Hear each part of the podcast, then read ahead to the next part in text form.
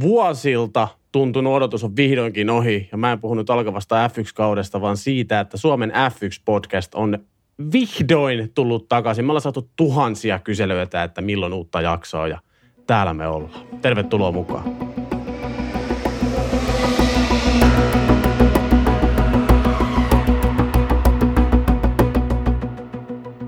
Voi olla, että mä ihan snadisti liioittelin, mutta tota...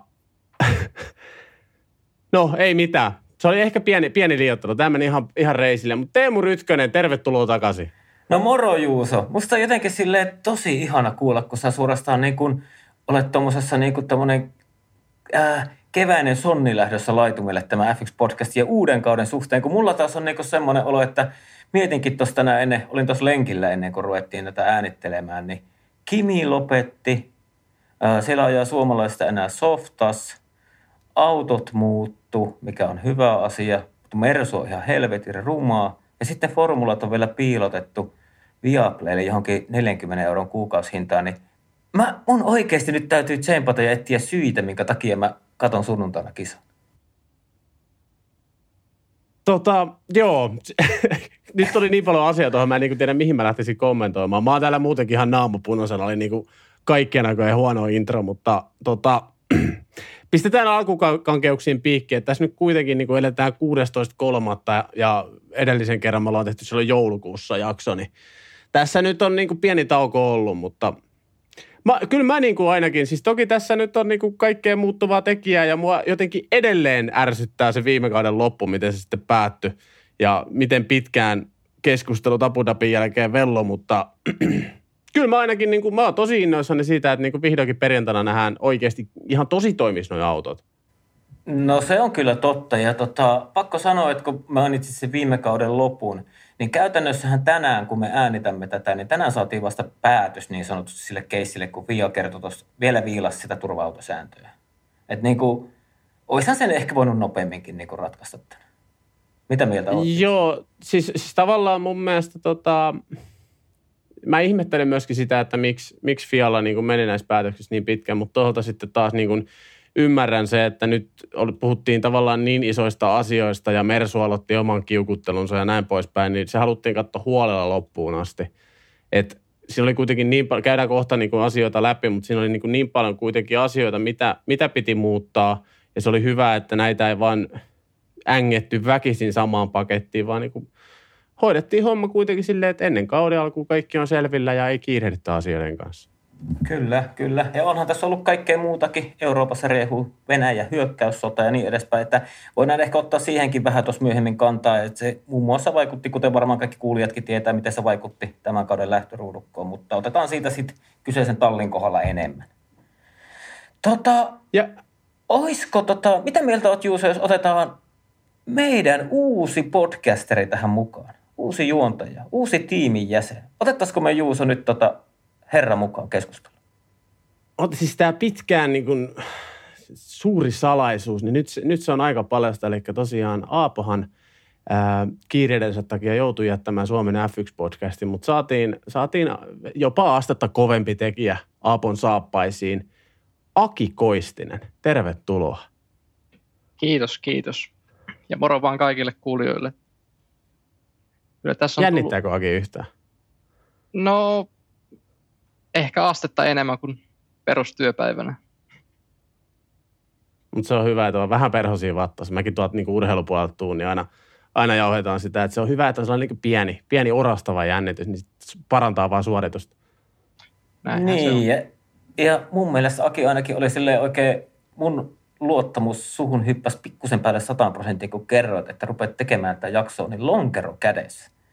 Niin se, jos ei poista viimeistään kohtaista jännitystä, niin mikä poistaa? No, sanos muuta. Mutta ei mitään, hei tota, öö, ne ketä meidän vanhoja kausiennakoista, siis kausiennakoista tänään kyse, kun varmaan nyt siellä Spotifyssa se lukeekin, mutta tota, öö, ne ketä on niitä aiempia kuunnellut, ne tietää, että se on aika pitkä maratonsetti, niin tässä vaiheessa, etenkin kun tämä jakso siihen loppuviikkoon tulee, niin suosittelen hakemaan Akin tavoin sen kylmän lonkeron tai kylmän oluen siihen, siihen tuota vierelle. Ja, koska tässä menee. Itse asiassa saa, saa hakea useamman lonkeron tai useammankin oluen, koska tässä menee. Se on varma homma. Joo, ja mielellään alkoholitonta, koska emmehän me nyt voi suositella kellekään humalatilaa. Ei missään nimessä. Ei Hei, missään ihan nimessä. Totta. Kytin muuten sen verran Juuso kysyy, että onko käynyt viihteellä? Eh, en, en yhtään. No kato, kun itsellä on ihan sama, että ei ole tänä vuonna tullut käytyä vielä missään. Vaikka tässä nyt on rajoitukset ohi ja kaikki ohi, niin korona teki sen, että musta tuli kotirottaa aivan täysin. Joo, mulla on vähän samanlainen kohtalo tässä. Ei, mulla on niinku, äh, mä just laskeskelin, että taisi niinku viime kesänä olla tällainen niinku bilepäivä viimeksi. Mut en mä tiedä, kyllä mä tälleenkin viihdyn. Ehkä toi korona niinku teki musta vihdoinkin aikuisen, et ei tuolla tarvi aina rillutella. Niin. Mites Akille on käynyt? Kyllähän täällä kotona viihtyy, kun työtkin on kotona, niin eipä täältä paljon, paljon syytä ole poistua, mutta eiköhän sitä kesän, kesän myötä niitäkin tuu. Sulla oli sellainen helppo siirtymä siinä. Työ, työt paketti ja läppäri, tai en mä tiedä tarvitse läppäri, mutta läppäri paketti sitä ja kylmä lonchero jääkaapista ja sit podcast-nauhoituksi. Joo, tää on, tää on ollut päivän suunnitelma. Kyllä, se kuulostaa yes. hyvältä. Tota, Juuso, oliko sulla nyt jotain semmoisia aiheita? Otetaanko kiinni tuohon, mistä minäkin vähän jo tuossa ränttäsin tuossa alussa, tuo Viaplay-hinta. Ja kun ne oikeudet nyt siirtyi, oliko ne Seemorella, oliko ne jopa kolmekymmentä vuotta vai kuinka kauan? Ainakin kaksikymmentä vuotta ne oli M T V kolme kautta Seemore kautta mitä siellä olikaan. Niin nythän ne siirtyi Viaplaylle. Ja mitä ajatuksia teillä on kundit siitä? No mä voin starttaa tästä. No starttaa, starttaa. Öö, mä, mä sanon sen verran, että se paketti, mikä Viaplaylla on, siis nyt puhutaan tekijätiimistä ja tavallaan tuotannon tasosta. Toki me ei olla nähty vielä yhtäkään osakilpailuviikonloppuun, mutta nyt vaikka Bahrainin talvitestit, niin onko väärässä? Onko näitä ennen niin kuin, nämä on tullut siis kyllä Skyn kautta ja niitä on pystynyt tuolta internetin perukolta niitä talvitestejä katselemaan männävuosinakin, mutta nyt taisi olla ensimmäinen kerta, kun suomalainen tiimi lähettää testit ja, ja on niin kuin läsnä. läsnä paikan päällä ja ainakin mitä, mitä tuli katseltua, niin siis tekijätiimihan on niinku ihan täyttä timanttia. Siitä ei pääse niinku oikeasti yli eikä ympäri. Se mikä tässä nyt, minkä mä ymmärränkin, mistä on paljon nyt ollut sitä närää, on se, että siellä ei ole sitä urheilupakettia. Että jos sä haluat nähdä formulat ykköset ja vaan ainoastaan formula ykköset suomalaisella selostuksella, suomalaisella tekijätiimillä, sä maksat neljäkymmentä euroa kuussa ja se on ihan pikkusen liikaa.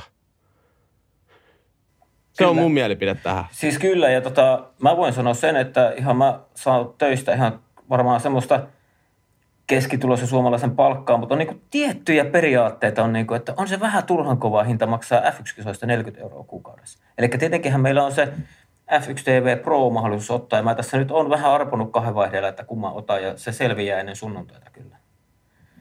Ja tota, mitä Juuso sanoit tuosta testeistä, niin kyllä mun mielestä Seymoren aikaankin, niin ainakin Barcelonan testeissä on ollut, mutta sieltä ei ole ehkä tullut ää, mitään live-lähetykset, ne enemmän ollut semmoisia vartin kaksikymmentä minuutin koosteita sit sieltä, mitä joo, on tullut joo, sitä mä meinasin. Päätteeksi. Joo, joo, kyllä siis on, on, on toki tullut niitä koosteita, ne mä muistan, ei siitä, siitä siis mitään, mutta nyt just toi, että livenä, livenä oltiin siellä se koko päivä, kaikki, kaikki kolme päivää. Plus sitten Viaplaylla on mun mielestä se hyöty, että jos on tällainen niin kuin moottoriurheilupää niin kuin mä, niin sittenhän se neljäkymmentä niin kuin ei ole oikeasti paha enää siinä vaiheessa, koska siellä on kuitenkin niin kuin indikaarit, siellä on naskarit, siellä on V E C, siellä on I M S A:t ja ne on niin kuin sarjoja, mitä itsekin tulee seurata. Ei nyt niin tiivisti kuin Formula ykkösiin, mutta kuitenkin, että ne on kiva laittaa aina viikonloppuisin tuohon taustalle pyörimään ja siinä vaiheessa neljäkymmentä on jo, on jo käypähinta. Mutta mä ymmärrän se, että jos Formula ykköset vaan kiinnostaa, niin itse ainakin ottaisin F yksi T V Proon ihan suoraan. Joo, ja siis ky- kyllä mäkin niin kuin, niin mä seuraan kyllä niin kuin N H L, mutta jotenkin mitä nyt Ylekin on näyttänyt, niin en mä vaan jaksa katsoa niitä pelejä. Että mä niin kuin enemmän seuraan ehkä podcastien kautta ja semmoisten kautta mä seuraan sitä, että mitä N H L:ssä tapahtuu. Koska kun podcastien kuuntelut menee mulle, niin kuin, ne pystyy tavallaan sijoittamaan, sovittamaan niin moneen vaiheeseen päivään. Esimerkiksi työpäivääkin, ne pystyy kesken työpäivän laittamaan niin podcastin kuulumaan, mutta en mä niin kuin jaksa enää katsoa.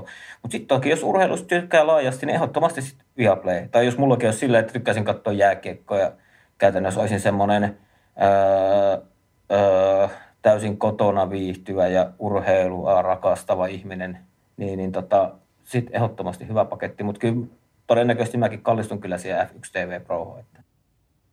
Hyppääkö Aki kumman kelkkaan? No, mä oon vähän varmaan puolessa välissä, että kyllähän toi yksinään toi hinta on aika aika tuhtia sitten, kun sitä ei saa kerran irrotettua Viaplayn paketista formuloida tai edes moto, moottoriurheilua tai mitään muutakaan valinnanvaraa siinä ei ole, niin onhan se vähän öö, hu- huonoa, huonoa tarjontaa, no ainakin vähintäänkin. Mutta tokikin itsellekin niin tota, seurantaan tietysti kuuluu muunkin moottoriurheilu ja se, mitä oheistarjonta siellä nyt löytyy, onhan siellä muitakin urheiluja ja jalkapalloa paljon ja tällaista, mutta niin, vähän niin kuin Teemu sanoi, ei oikein ole aikaa kuitenkaan siihen seuraamiseen, että ei mä niin kuin, kyllähän mullekin Viaplayn tilaamisen syy on ollut käytännössä Formula yksi, että se, se syy on pääasiallinen sit... syy, mutta sitten tavallaan että sitä tukee toki, siellä on muitakin urheilusarjoja ja silloin tällöin tulee katsottua, mutta ei niiden takia tulisi tilattua kyllä. Joo, jo, siis mikä mua on itteeni, siis mä tykkään Viaplaysta tosi paljon ja mun mielestä niin kuin Viaplay on, on tuonut Öö, tavallaan niin kuin tämän, mitä tämä nykypäivänä tämä urheilutarjonta Suomessakin on, niin Viaplay on mun mielestä startannut se alun perin, että ollaan tuotu niitä isoja sarjoja isolla rahalla, isolla budjetilla. Mutta esimerkiksi Viaplaylla mua häiritsee niin kuin ihan öö, tavallaan niin kuin jälkilähetykset, koska nehän ei mun mielestä, nyt mä voin olla väärässäkin, mutta mun mielestä ne ei ole siellä katsottavissa kuin kaksi vuorokautta. Ja mulla on käynyt monta kertaa silleen, että mulla ei ole esimerkiksi aikaa katsoa IndyCar-kisaa ja mä haluaisin katsoa sen jälkilähetyksenä keskiviikkona, niin se ei enää onnistu siinä vaiheessa. Se on, ja nyt kun heijastaa sen Formula ykkösten puolella, niin F yksi T V Prossahan, niin se arkistahan, niin kuinka monen vuoden takaa. Siellä on, on kahdeksansataa osakilpailua. Joo, siis se on ihan valtava, valtavan pitkälle menee. Itse asiassa niitä, sehän, tämä kyseinen palveluhan on ollut jo ennen Suomessa, eli se ihan perus F yksi T V, ei Pro, niin niitähän on voinut jo katsoa, ja nyt saatiin tosiaan tämä Pro sitten. Et tavallaan mikä siinä muuttuu on se live-lähetys. Mm. Mutta mut se, mut semmoista. Se, ja saa nyt nähdä, minkä, minkä paketin tässä ottaa. Aika näyttää. Hei, tässä nyt neljättä vuotta putkeen, niin tässä just maaliskuun alkupuolella, vähän ennen kauden alkua, niin muu on Netflix alkanut tuottamaan sarjaa nimeltä Drive to Survive. O- Ootteko kattonut? En ole katsonut, enkä taida kyllä katsoakaan. Että on saanut aika lailla kyllä se Kyllä, kyllä sen annoksen tästä aiemmista kausista. Taitaa olla kolmas kausikin päällä puolessa välissä, mutta ei ole tilausta voimassa, niin ei ole puolta, että katsoisin. Hei Aki, jos se on tosta kiinni, niin mulla on kaksi tyhjää paikkaa mun Netflixistä. Mä voin lahjoittaa sulle yhden, niin pääset kattoon. Katsotaan se kuukauden päästä. Työsuhde-etuja. Mä katsotaan se kuukauden päästä joku yö, niin tota. Joo, siis mä oon itse tota, ne kaikki aiemmat kolme kautta, niin oon kattonut silleen tyyliin vuorokauden sisällä ilmestymisestä. Ja nyt kun se viime perjantaina tuli, niin mä jaksoin katsoa kaksi ja puoli jaksoa ja en ole sen jälkeen Netflixiä edes avannut. Että tota, todennäköisesti tuun katsomaan tässä seuraavien viikkojen aikana sen sarjan loppuun, mutta ei ole yksinkertaisesti ollut nyt viikonlopun aikaa, eikä nyt alkuviikostakaan ollut aikaa suoraan sanottuna. Mulla, mulla on taas niin kuin ollut se aika, no okei, itse asiassa aika on ollut aika kortilla, mutta iltasi jos miettii, niin olisi ollut aikaa katsoa ja mun piti itse asiassa aloittaa se eilen, mutta sitten mä näin taas Toto Wolffin kommentteja sarjasta ja Valtteri Bottaksen kommentteja sarjasta ja mitä Max Verstappenkin jo tuossa niinku kauden aikana kertoi, että hän ei halua olla niinku missään tekemisistään sarjan kanssa. Ja etenkin nyt niinku, mun mielestä ykkös- ja kakkoskausi oli niinku uutta ja ihmeellistä ja sitten oli kiva katsoa. Kolmoskausi senkin ahmi nopeasti, mutta se oli jotenkin niin iso pettymys, pettymys ja siinä vaiheessa, että mulla ei ollut niinku minkäännäköistä intressiä tavallaan edes niinku aloittaa koko sarjaa. Mä en ole siis sekuntiakaan katsonut tätä uutta, uutta tuotantokautta ja se kaikki ylimääräisen draaman luominen ja, ja feikkiselostukset, mitä ollaan puhuttu jo monta vuotta, niin se ei vaan, se ei vaan natsaa millään tasolla ja jotenkin vaan niin kuin,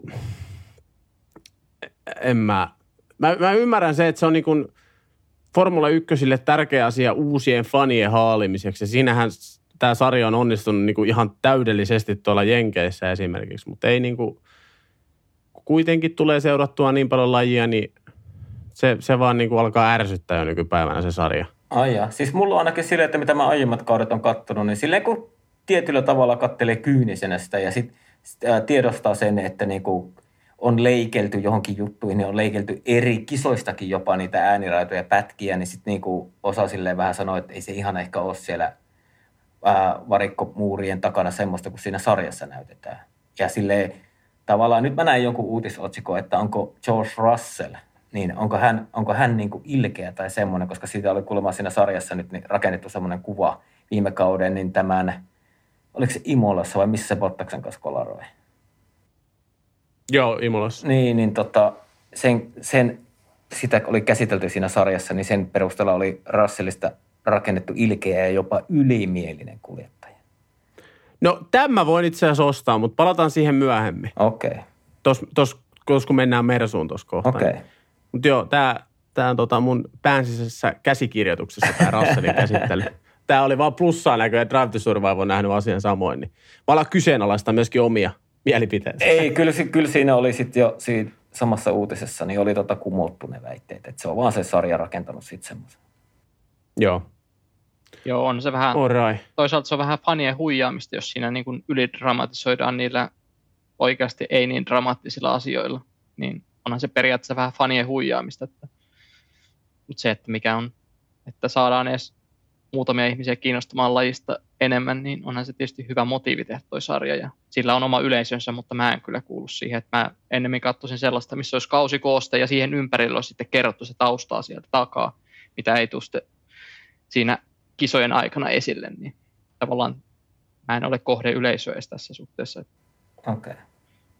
Joo, itse asiassa mä, mä oon vuosi kaksi sitten maininnut, mutta olikohan se Amazon Primeissa on McLarenilta vuosia, silloin kun Alonso vielä ajoi McLarenilla, niin siellä on, siellä on tällainen, että kamera, kamerat seurasi varsinkin McLarenin alkukautta, niin se oli taas sitten ihan niin kuin, mä tykkäsin siitä tosi paljon, kun se ei, se ei taas ollut niin Amerikkaa kuin Drive to Survive. Mm. No mutta Mut mitäs oisko, muuta? Olisiko se...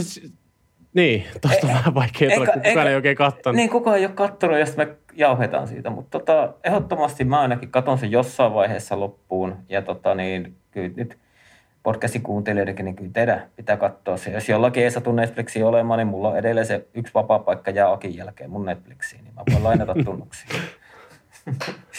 kai, se, kai se pitää katsoa ihan vaan sivistyksen vuoksi. Tiet, tietää ainakin sitten, mistä meemit puhuu. Niin, kyllä, kyllä. Ja onhan siinä Günther Steiner, minun totemieni. No joo, totta.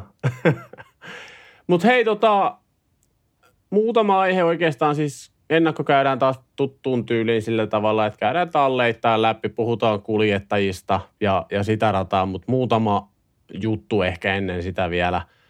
Ö, yksi niistä, Fiahan nyt, mitä puhuttiin tuossa heti alkuun, niin Fiahan joutui aika kovan paineen alle. Etenkin Abu Dhabin päätöskisan seurauksena. Ja tota, siellähän tosiaan, oliko se just ennen Abu Dhabin kisaa, niin vanha kunnon Jean Todt sai siirtyä F I A:n puheenjohtajan paikalta ja tilanne nimettiin Mohamed Ben Sulayem. Ja tota, joutunut kaverin pikkuseen pyöritykseen heti. Ja nyt siis tämän turva-auton, turva-autosääntöjen uusimisen lisäksi, että nyt turva-auton säännöt on selkeät, ja siellähän myöskin on... Pistettiin Michael Masi pihalle ja myöskin niin kuin, mitä Belgiassa tapahtui viime kaudella, eli ajettiin se kaksi kerrasta turva-auton perässä ja, ja pistettiin pisteet puoliksi. Nyt siihenkin on eri skenaarioihin selkeät rajat, että kuinka paljon pitää ajaa ja kuinka paljon kyseisestä skenaariosta saa pisteitä. Niin onko teillä jotain heittää tähän heti vai käykö näitä hommia paremmin läpi eka? No mä voin sen verran sanoa, että edelleenkin niin kyllä mun mielestä ihan oli hyvä, että Masi lähti. Siis eihän Fialla ollut muuta, muuta vaihtoehtoa tuohon niin sanotusti uskottavuuden palautukseen kuin se, että Masi lähti. Ja tietenkin sitä voidaan spekuloida, että oliko se vähän liikaa sitten niinku yhden miehen harteilla, koska nythän, nythän siellä on sitten tavallaan jo tällä alkavalla kaudella niin kolmen miehen takana on tavallaan ne päätökset. Niin kyllähän tämä uusi systeemi kuulostaa huomattavasti fiksummalta, että vältetään tuommoisia epäselvyyksiä. Ja mikä parasta, niin näillä Christian Hornereilla ja Toto Wolffeilla ja Mattia Pinotoilla, niin heillä ei ole enää kilpailun tuomaristoon niin puhelinyhteyttä, niin se on helvetin hyvä homma. Okei. Okay. Eipä tuohon paljon lisättävää, että ainahan sitä virheistä pitää oppia ja nyt on ainakin sääntökirjaan korjattu toi turva-autosääntö, turva-autosääntö ja samoin toi, että jos Masi sai potkut, niin niin ehkä se on niin kuin Fian maineen palautus, mutta se, että onko se oikea ratkaisu, että olisiko Masin jout- saanut oikeutetusti kenkään, niin tota, se on sitten ihan asia erikseen ja mielestäni sen tilalla niin ei ollut paljon hyviä ratkaisuja monessakaan tilanteessa, mutta kyllähän siinä vaikutti siltä, että se oli vähän liikaa yhden miehen parassa, varsinkin loppukaudessa, mitä tilanteita tuli eteen. Ja varsinkin toi, että sinne ei nyt saa suoraan huudella tallipäälliköt, niin se varmaan on askel siistimpään suuntaan ja helpompi, niin helpottaa se sitä, joht, sitä kisajohtajan työtä. Niin. Kyllä, ja kyllähän se näytti siinä yhdessäkin kisassa vähän koomiselta, kun se Masi niin kuin tarjoaa, että käykö teille nyt, että otatte nyt sen paikan tai sitten uusinta starttiin, niin käännetään ne autot toisinpäin. Eihän se saatana huutakauppa, niin eihän se nyt niin kuulu mennä. Että tuomaristo sanelee, kuinka kuuluu toimia, ja silleen pitäisi mun mielestä mennä moottoriurheilussa. Mä, mä olin myös pitkään sitä mieltä, että Masi ulos ja Masin syy ja sitä rataa, mutta tässä niin kuin etenkin viime aikoina, niin mä, mulla alkoi vaan käymään Masi ihan hirveästi säädöksi. Ja nimenomaan nyt siis Fiahan nyt tavallaan paljasti korttinsa, kun justiinsa sinne nimettiin kaksi kilpailujohtajaa ja yksi vakituinen avustaja. Ja tota, sen lisäksi, että siellä niin kuin nyt, mitä Teemu sanoi, että kolme kaveria tekee päätöksiä, niin siihen on tehty vielä Virtual Race Control Room, joka on samanlainen systeemi kuin Fudiksesta varri. Eli siellä on vielä niin kuin live, live niin kuin tämä tilannehuone on live-yhteydessä vielä tuomaristoon, ja tuomaristo on sitten taas kilpailujohto. Eli siinä on nyt niin kuin monta polkua, ne pystyy montaa kautta koko ajan tarkistamaan näitä tilanteita, kun taas viime kaudella tilanne oli se, että Masi joutui yksin kattoon tilanteet tuomariston kanssa, juttelemaan vielä kaiken lisäksi tallipäälliköiden kanssa, ja me tiedetään, mitä kakaroita Wolff ja Horner oli viime kaudella. Niin mä oon, mä oon niin kuin yrittänyt asettautua Masin asemaan siinä niin kuin paineessa, kun miljoonat ihmiset katsoo kisaa. Molemmin niin kuin kansa jakautuu viisikymmentä viisikymmentä, molemmilla on isot räiskyvät mielipiteet. Jos sä teet päätöksen oikealle, niin vasen puoli huutaa sulle, että väärä päätös ja taas niin kuin toistepäin. Niin joo, ehkä sen uskottavuuden kannalta Masin potkut oli, oli ihan ok, mutta kyllä mä niin kuin itse olisin tehnyt nämä systeemimuutokset siihen ja jättänyt Masin vielä tuomarista ja antanut niin kuin myöskin kaverille sen mahdollisuuden näyttää, että ei se nyt ihan mikään niin kuin, ihan, mikä se on, tunarioa. Että niin kuin, olihan se Masin urakka ihan liikaa, joo, tälleen jälkiviisana mut, sanottuna. Mä en tiedä, mä en sitten tiedä, että kultaako aika muistoja, mutta mä en muista, että niin kuin olisi näin paljon ollut epäselvyyksiä esimerkiksi Charlie Whitingin aikana. Et... Mutta onko siinä ollut sitä, että mun mielestä tämä niin tallien ja kilpailujohdon välinen radioyhteys, niin se, se on aika tuore juttu. Ja nyt kun siis se mun, mun mielestä... tästä, ei ole, tästä ei ole varmuutta. Siis mun mielestä se oli tuore juttu vaan näihin niin kuin T V-lähetyksiin, mutta se on aiemmin ollut käytössä siellä. Ja tavallaan okay. Se Charlie Whitingkinhän se ilmoitti, sit, sehän ilmoitti tavallaan tallipäällikölle sen, mikä rangaistus tulee missäkin tilanteessa. Ja mäkin muistan sen joku, kun Vettelikin kiukutteli vaikka kuinka paljon sit siitä rangaistuksesta. Mutta kisan jälkeen niin pyyti sitten ihan tiimiradiossa, siinä kisan loppuradiossa, niin pyyti Charlie Whitingilta anteeksi. Että se olisiko sitten ollut jopa, se oli, Charlie oli niin pitkään siellä, niin se oli varmaan semmoinen ehkä enemmän auktoriteettia omaava. Ja sitä vähän niin kuin kaikki, ehkä jopa tallipäällikötkin kunnioitti enemmän. Koska mm, Masihan, joo, Masihan, Masihan joutui siihen silleen vähän niin kuin Charlie kuoli, oliko se Australian kisa-alla pari mm. vuotta sitten, niin Masihan joutui siihen vähän niin kuin silleen tosi ripeästi, että piti vaan joku saada. Että olisiko se sitten, mä luulen, että se Charlien kohdalla oli semmoista niin kuin kunnioitusta niin kuin molemmin puolin siellä, että Juu, se teki niin kyllä. pitkä ura, että siellä ei ollut semmoisia sekoiluja. Mutta kyllähän se niin kuin kieltämättä Masin homma, niin kyllähän se niin kuin tosi pahasti alkoi lipsua siinä kauden, niin kuin, tavallaan silloin, siinä vaiheessa, kun radalla panokset koveni, niin mun mielestä viime kaudella, niin kyllä se Michael Masin hommakin alkoi sitten vähän lipsua ja se vaikutti, mä en sano, mutta se vaikutti siltä, kun siihen olisi pystynyt vaikuttamaan. Siis, ja, Jos siis päin perissä tähän se loppukausi menee, ei siitä, siitä ei ole kahta niin, sanaa. Niin, niin kyllä mä sanon, että, että tota, tietenkin se on aina ikävää, kun yksi, yksi joutuu se syntipukiksi, mutta sanotaan, että se on aika useasti huipulla sille, jos mietitään vaikka isoja joukkueiden valmentajia, niin eihän se valmentaja siellä pelaa, mutta sehän se yleensä syntipukiksi joutuu. Joo, siis niin kuin, tää, tässä on pointti hui, kyllä. Hui, hui, huipulla se on, se on vaan raakaa se peli. Ja niin se pitää mun joo, mielestä jo. ollakin. Joo, ja siis, joo, nimenomaan se raakuus, että syypää pitää aina löytyä, ja yleensä syypää löytyy sieltä aina yhdeltä tietolta pallilta, mihin aina sitten aletaan tuijottamaan, kun jotain menee näin päin periseltä, mitä viime kaudellakin meni. Oleks Akilla jotain itseasi... tähän? Ei tähän ole kyllä mitään lisättyä. niin täy, täy, täy, täy, Kaikki näkökulmat on jo kerrottu käytännössä. Ei tässä ole mitään. Itse asiassa sen, sen verran mä haluan lisää tähän. Tämä on jotenkin mennyt koomisen puolelle. Siellähän niin kuin Wolff ja Horner on aloittanut jo oman taistelunsa, vaikka ei vielä niin kuin kisaakaan ole ajettu. Ja Hornerihan niin kuin syytti ihan suoraan Mersua Wolffin, tai Wolffin kuin siis tota Masin potkuista. Kyllä. Niin kuin aivan täysin. Pisti Mersun piikkiin kaikki. Ja Hornerihan tota, kutsui tätä, ää, miten Masia käsiteltiin viime aikoina, niin kutsui sitä ihan kiusaamiseksi. Ja, ja no, tietenkin. Horneri, Hornerin on helppo huudella nyt, niin kuin mitä loppukaudet sitten loppujen lopuksi kävi, mutta oli siinä oma poittinsa. Mutta toki sitähän me ei tiedetä varmuudella, että kuinka paljon Mersu sitten ihan oikeasti vaikutti siihen. Mutta jos todell- todellakin on ollut näin, että Mersu on antanut Fialle painetta niin kuin ihan ylipäätään sillä, sillä liidillä, että Hamilton lopettaa, jos Masi ei lähde. Hamilton lopettaa, jos, jos F I A ei saa tutkimuksia tähän mennessä valmiiksi, niin se on sitten niin kuin ihan täys persepystyssä F I An suuntaan ja niin kuin täysin naudattavaa toimintaa, mutta tästä ei ole mitään varmuutta. Siis mä, mä siis uskon, että Mersu on varmaan painostanut, mutta mä en jaksa uskoa, että niin kuin Mersu olisi niin kuin Lewisin puolesta ilmoitellut, että niin kuin hän lopettaa tai Lewis lopettaa sitä, mutta mä luulen, että Mersu on sen saanut silloin kisan jälkeisellä viikolla, niin saanut semmoisen diilin, että Michael Masi lopettaa ja me lopetetaan tämä valittaminen tuosta Abu Dhabin G P:stä tähän paikkaan. Mä luulen, että Joo. se on niin kuin ehkä enemmän ollut, en usko, että niin kuin käytetään keppihevosena kuljettaja, siis Siis toki se voi olla niin, mutta mä en henkilökohtaisesti en jaksa uskoa siihen. Joo, okei. Okay.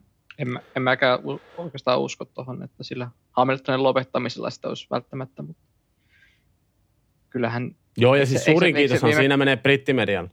Mm, eikö se viime kauden lopulla ollut muutenkin, että me Mersu ja Hamiltonkin mun mielestä jossain haastattelussa, niin kuin, että se osoitti sen tyytymättömyytensä kilpailujohtoa kohtaan. En tiedä, oliko sitten siinä niissä Brasilian rangaistuksissa tai se auton laittomuudessa, niin oliko sillä jotain osasyytä siihen suhtautumiseen, mutta mun mielestä se oli jo, se niin kuin oli monta, monta kisaviikonloppua se suhtautuminen oli sillä, että... Niin, kyllä. Mutta, mutta, tota niin, mutta nyt mennään näin ja mun mielestä tämä on nyt tämä uusi systeemi tuohon kisatuomarointiin, niin on tosi hyvä. Ainut, mitä mä siitä jäin miettimään, on se, että toivottavasti sieltä sitten tulee kaikista tilannehuoneista ja näistä tuomarista, ja ne päätökset tulee sitten silleen nopeasti. Sitä mä vaan toivon, että ei niin kuin se keskustelu käy siellä liian pitkään, että me joudutaan odottamaan esimerkiksi kisatilanteessa tulee päätöksiä, niin kisan jälkeen vastaan. Mä en jaksa uskoa kyllä. Siis mietitään justiinsa, tota, hetkinen, kuka se näistä oli. Täällähän on siis uudet kilpailujohtajat, on Eduardo Freitas ja Nils Wittitz. Ja, ja sitten se avustaja on Herbie Blash, ja Herbie Blashhan oli tota Charlie Whitingin pitkäaikainen niin kuin oikea käsi. Ja. Eli nyt on niin paljon osaamista. Siellä ei ole niin kuin mitään keltanokkaa enää. Ja sitten vielä tämä Eduardo Freitas, niin sehän on v, se tulee V E C:stä, eli jos olette Le Mansin kaksikymmentäneljän tunnin kisoja katsonut, niin eipä siellä ne päätökset niin kuin loppujen lopuksi kauhean kauan kestä, ja. Vaikka pahimmillaan radalla on ties kuinka monta kymmentä autoa ja sataa ja on pimeätä, mutta silti se päätös saadaan ajoissa, niin mä uskon, että nyt siellä on ihan oikeasti tekijämiehet myöskin. Okei, okay. Eli siis kaiken, kaikki, kaikki vaikuttaa siltä, että ne on niin kuin sarjan vaatimalla tasolla nyt. Joo, joo, ehdottomasti. Et nyt niin kuin Wittitskin tulee D T M:stä, oli tarkoitus siirtyä F kaksi, F kolme, ja tavallaan niin kuin, nämä ei ole nyt vaan niin kuin revitty jostain tuolta vaan, vaan nämä on ihan oikeasti niin kuin nyt luultavasti ihan parhaat, parhaat ukot, ketä siihen on niin kuin vaan yksinkertaisesti voinut saada. Kyllä. Ja olisiko tuossa sitten käynyt vähän niin, että siihen valittiin, Charlie Whitingin tilalle valittiin ikään kuin sijainen, ja sitten sit vaan tyydyttiin siihen tilanteeseen, kun olevinaan kaikki oli hyvin, mutta nyt sitten on niin kuin oikeasti se pöytä putsattu ja laitettu, niin kuin, se on niin kuin perustettu se koko tuomarointi, niin sitten vähän paremmille pohjille. Joo. Siis toihan, siis toihan on varmaan todennäköisin skenaario, koska Charliehan kuoli siellä Australiassa, että se oli jo matkustanut kisapaikkakunnalle. Niin sitten siihen, Juh, otet, sit siihen otettiin australialainen Michael Masi tilalle ja se vähän niin kuin jäi siihen sitten. Niin toi, toi Akin pointti on ihan hyvä tuossa. Joo, kyllä. Ja nyt oli niin kuin tavallaan niin kuin selkein paikka heittää sitten Masi, Masi niin kuin bussin alle ja ottaa siihen sitten tavallaan ne, ne korvaat, mikä siihen olisi alun perin pitänyt jo ehkä ottaa. Mm. Kyllä. Mutta joo. Se, se, se siitä. Ja tosiaan siis, mitä tuossa sanoin, niin nythän siellä, mä käyn tuosta ihan nopeasti, jos nyt joku ei ole kuullut. Eli nyt täällä on niin kuin tavallaan Formula, tai F I A tehnyt kolme eri skenaarioa noihin pisteiden jakoon liittyen siihen viime vuoden Belgiaan, mistä tuli ihan hilkkaristi tota, parranpärinää, niin ää, nyt, nyt on siis sellainen homma, että niinku turva-auton takana ei voi enää ajaa, eli ne pitää olla kaksi kisakierrosta, eli milloin voidaan alkaa jakamaan pisteitä, eli niinku turva-autoa ei enää lasketa. Ja tota, siinä on siis sellainen homma, että jos kaksi kisakierrosta täyttyy, mutta jää alle kaksikymmentäviisi prosenttiin, sinne on omat pisteensä. Jos ö, ajetaan yli kaksikymmentäviisi, mutta alle viisikymmentä, sinne omat pisteensä. Ja jos ajetaan yli viisikymmentä, mutta alle seitsemänkymmentäviisi, niin siihen omat pisteensä. Ja okay. Sitten tulee normipisteet, kun kisa, kisa on ajettu yli seitsemänkymmentäviisi prosenttia. Joo. Tällainen nippeli tähän vielä, niin kuin mennään varsinaiseen asiaan. Joo. Mikäs meillä oli varsinainen asia? No se kausiennakko. Tota, joo, joo, eikö mä vaan mietin, että onko sulla siellä listalla vielä jotain tämmöisiä, jotain erikoisia, mutta ei ilmeisesti. No ei tässä, ei tässä niin kuin, äh, musta tuntuu, että kisakalenteri, kalenteri, niin sitä, se nyt ei ole ihan hirveästi edes muuttunut, että tavallaan jos sitä nyt tulee jossain matkan varrella jotain, niin voidaan sitä käydä läpi, mutta mun, mun puolesta voidaan kyllä hyppää, hyppää tota siihen varsinaiseen ennakkoon. No, no kisakalenterissa on pakko sanoa sen verran, että mä ehkä odotan Miamin kisaa, koska mä luulen, että siellä on varmaan puitteet aika nätit. Joo, sinne olisi kyllä kiva lähteä, sanotaan tällä. All right. Mutta tota, katoitteko, hei. Katoitteko te, minkä hintaiset liput sinne Miamiin oli? En ole nähnyt. Tossa, en tiedä kuinka pätevä lähde, mutta Twitterissä oli niin, että perjantain lippu maksoi neljäsataa dollaria halvimmillaan. Ja koko kisäviikonloppu kaksi, yli kaksituhatta dollaria, että siellä on ainakin revitty, revitty kunnon, kunnon tota hinnat sitten ainakin. Okei, okay. Brasiliassa pääsee kahdella tuhannella eurolla niin paddockille, jos haluaa. Niin, mä aloin just miettiä, että Monsassa pääkatsomo kahdeksi päiväksi se on joku viisisataa. Mm. Et no, se on sitä lajia amerikkalaistumista. Niin. No, mutta ilmeisesti on kysyntää. Ilmeisesti on kysyntää, kun lipuhinnat tommoset. Oo, ja siis kiitos. Siitä kuuluu varmaan Drive to Survivelle. No, hyvin ihan, ihan oikeasti. Joo, ja siis jos niin kuin mennään siihen tarkemmin, mutta kyllähän mun täytyy sanoa, että vaikka mä tuossa juttelen, että ei niin kuin, en ole hirveästi seurannut testejä ja tosi vaikea löytää innostusta, mutta jos niin kuin oikein ruvetaan miettimään, niin kyllähän siellä on tavallaan nyt tällä hetkellä kaksi semmoista sankaria siellä todennäköisissä kärkitalleissa, että voi tulla ihan mitä ja vaan tältä kaudelta. Mm, kyllä, ja no käydään näitä tuossa muutenkin läpi. Niin käydään. Sanotaan, että siellä voi olla oikeasti niitä mustia heppoja nyt tällä kaudella. On, ja sitten hei, jos nyt lähdetään käymään talleja läpi, niin tässä tulee heti kuule viime, ka- viime kauden viimeiseksi sijoittunut maailmanmestaruuspisteessä sijoittunut talli, mutta mä ennustan ihan kylmäpiileisesti, tulee olemaan musta hevonen tänä vuonna. Ja tallihan on Haas Ferrari. Mitä ajatuksia? Aki voi starttaa. No. Kyllä mulla on vähän samanlainen ajatus, että siellä voi olla yllättävänkin hyvä auto, mutta saa nähdä, miten taloudellinen kurimus tai mahdollinen kurimus. Eihän me tiedetä oikeasti, mikä se tilanne siellä on, mutta olettavasti, jos pääsponsori lähtee, niin todennäköisesti voi olla auton kehittämisen kanssa voi tulla vaikeuksista kauden mittaan, mutta ainakin alkukaudesta mä uskon, että kyllä pisteistä pitäisi pystyä ajamaan Haasilla. Ja ainakin, ainakin nyt Magnussenin osalta, mutta miksei myös Mick Schumacherin osalta. Edelleen Mick Schumacherin taso on niin kuin hyvin, hyvin vaikea sanoa, mikä se oikeasti on viime kaudestaan. Niin kuin viime kauden tasosta ei voi sanoa, että oliko se hyvä vai huono. Joo, siis Schumacherin kannalta mäkin olen tätä miettinyt. Ihan ylipäätään se, että Haassi palautti uskonsa. Okei, se tapa, mitä se tuli, niin se on tietenkin hyvin kurja, mutta samalla niin kuin Haasin uskottavuus on palannut. Ja siis pitää nyt muistaa se, että Haasihan oli tulokastallina niin kuin yllättävän hyvä. Okei, ne ajoi kahdeksanneksi taisi olla ekalla kaudella. Ja, mutta jo kolmannella kaudella Haasihan oli viides. Eli siellä on se osaaminen. Siellä, siellä ihan oikeasti on se osaaminen. Toki budjetti on pieni, mutta nyt siellä on niin kuin ainakin yksi pommin varmasti hyvä kuljettaja. Schumacherin taso mitataan ja ylipäätään tämä tekee Schumacherille hyvää, että nyt siinä niin kuin on selkeä ykkösheppa, ketä hän lähtee jahtaamaan. Testit meni, varsinkin Bahrainissa testit meni tosi hyvin. Barcelonassa oli vielä omia ongelmia, mutta kyllä, niin kuin, kyllä Haassi tulee olemaan niin kuin ihan, ihan, tulee rohmimaan pistetä tasaiseen tahtiin ainakin mun papereissa. Kyllä, ja jos mä nyt jatkan tuosta, niin mitä Juuso ja Aki otittekin jo kiinni, niin mä tykkään siitä, että nyt miksi Schumacherissa, nyt ruvetaan ainakin tällä kaudella jos ei heti kauden alussa, mutta tuossa puoleen väliin kun mennään, niin ruvetaan näkemään oikeasti, että minkälainen F yksi-kuljettaja hän on. Koska me kaikki tietää, että Kevin Magnussen niin on, mun mielestä se on aika tasainen kuljettaja. Tietenkin oli vaikea se viimeisin kausi, oli, ajo, ajoi Crossanin tallikaverina, sitten molemmat kuljettajat sai lähteä, mutta kyllä mä ainakin otan Kevin Magnussenin paluun ilolla vastaan. Joo, siis nimenomaan se uskottavuus Magnussenin myötä ja se, että Venäjän liput häviää sieltä, sieltä autosta ja tavallaan se ei ole enää sellainen häpeäpilkku, vaan nyt taas niin kuin ihan varten otettava Formula yksi-talli, niin se on mun mielestä just se, mitä Magnussen tuo, tuo erityisesti mukana tuohon tohon koko tuota tallin toimintaan.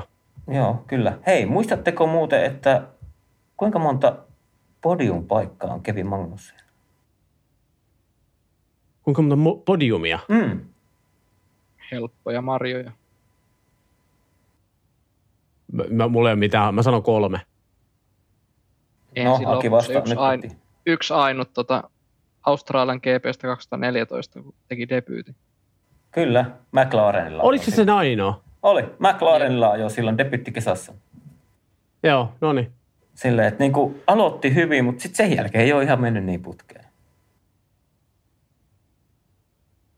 Mikä on tullut? Niin, siis mä, mä, mä muistelin sitä, sitä, mikä kausi, oliko se kaksituhattayhdeksäntoista vai kahdeksantoista, kun Haas ajoi oikeasti sen hyvän kauden. Mä muistelin, että se olisi silloin ottanut yksi, kaksi lisää, mutta ei se sitten, ei se ihan niin kuin, varmaan neljän sijaan sieltäkin löytyy, jos tästä lähtisi kaivelemaan. Ei, se oli, se oli varmaan se, oliko se kahdeksantoista yhdeksäntoista kausi, niin silloin Haas, ne oli aina jossain tyliin. Top kahdeksassassahan ne oli aika-ajoissa, mutta sitten kisoissa sattui sit ihan mitä vaan. Se olisi jokukin, en muista missä, mutta jokukin kisa oli, missä molemmilla meni varikkokäynnit silleen pieleen, ettei renkaat pysynyt kiinni. Ja siis sehän oli, niinku, sehän oli niinku ihan sitten surkuhupaisa. Australia. Joo, sehän oli ihan surkuhupaisa ja katso, kun ne tavallaan taisteli hyvistä pisteistä.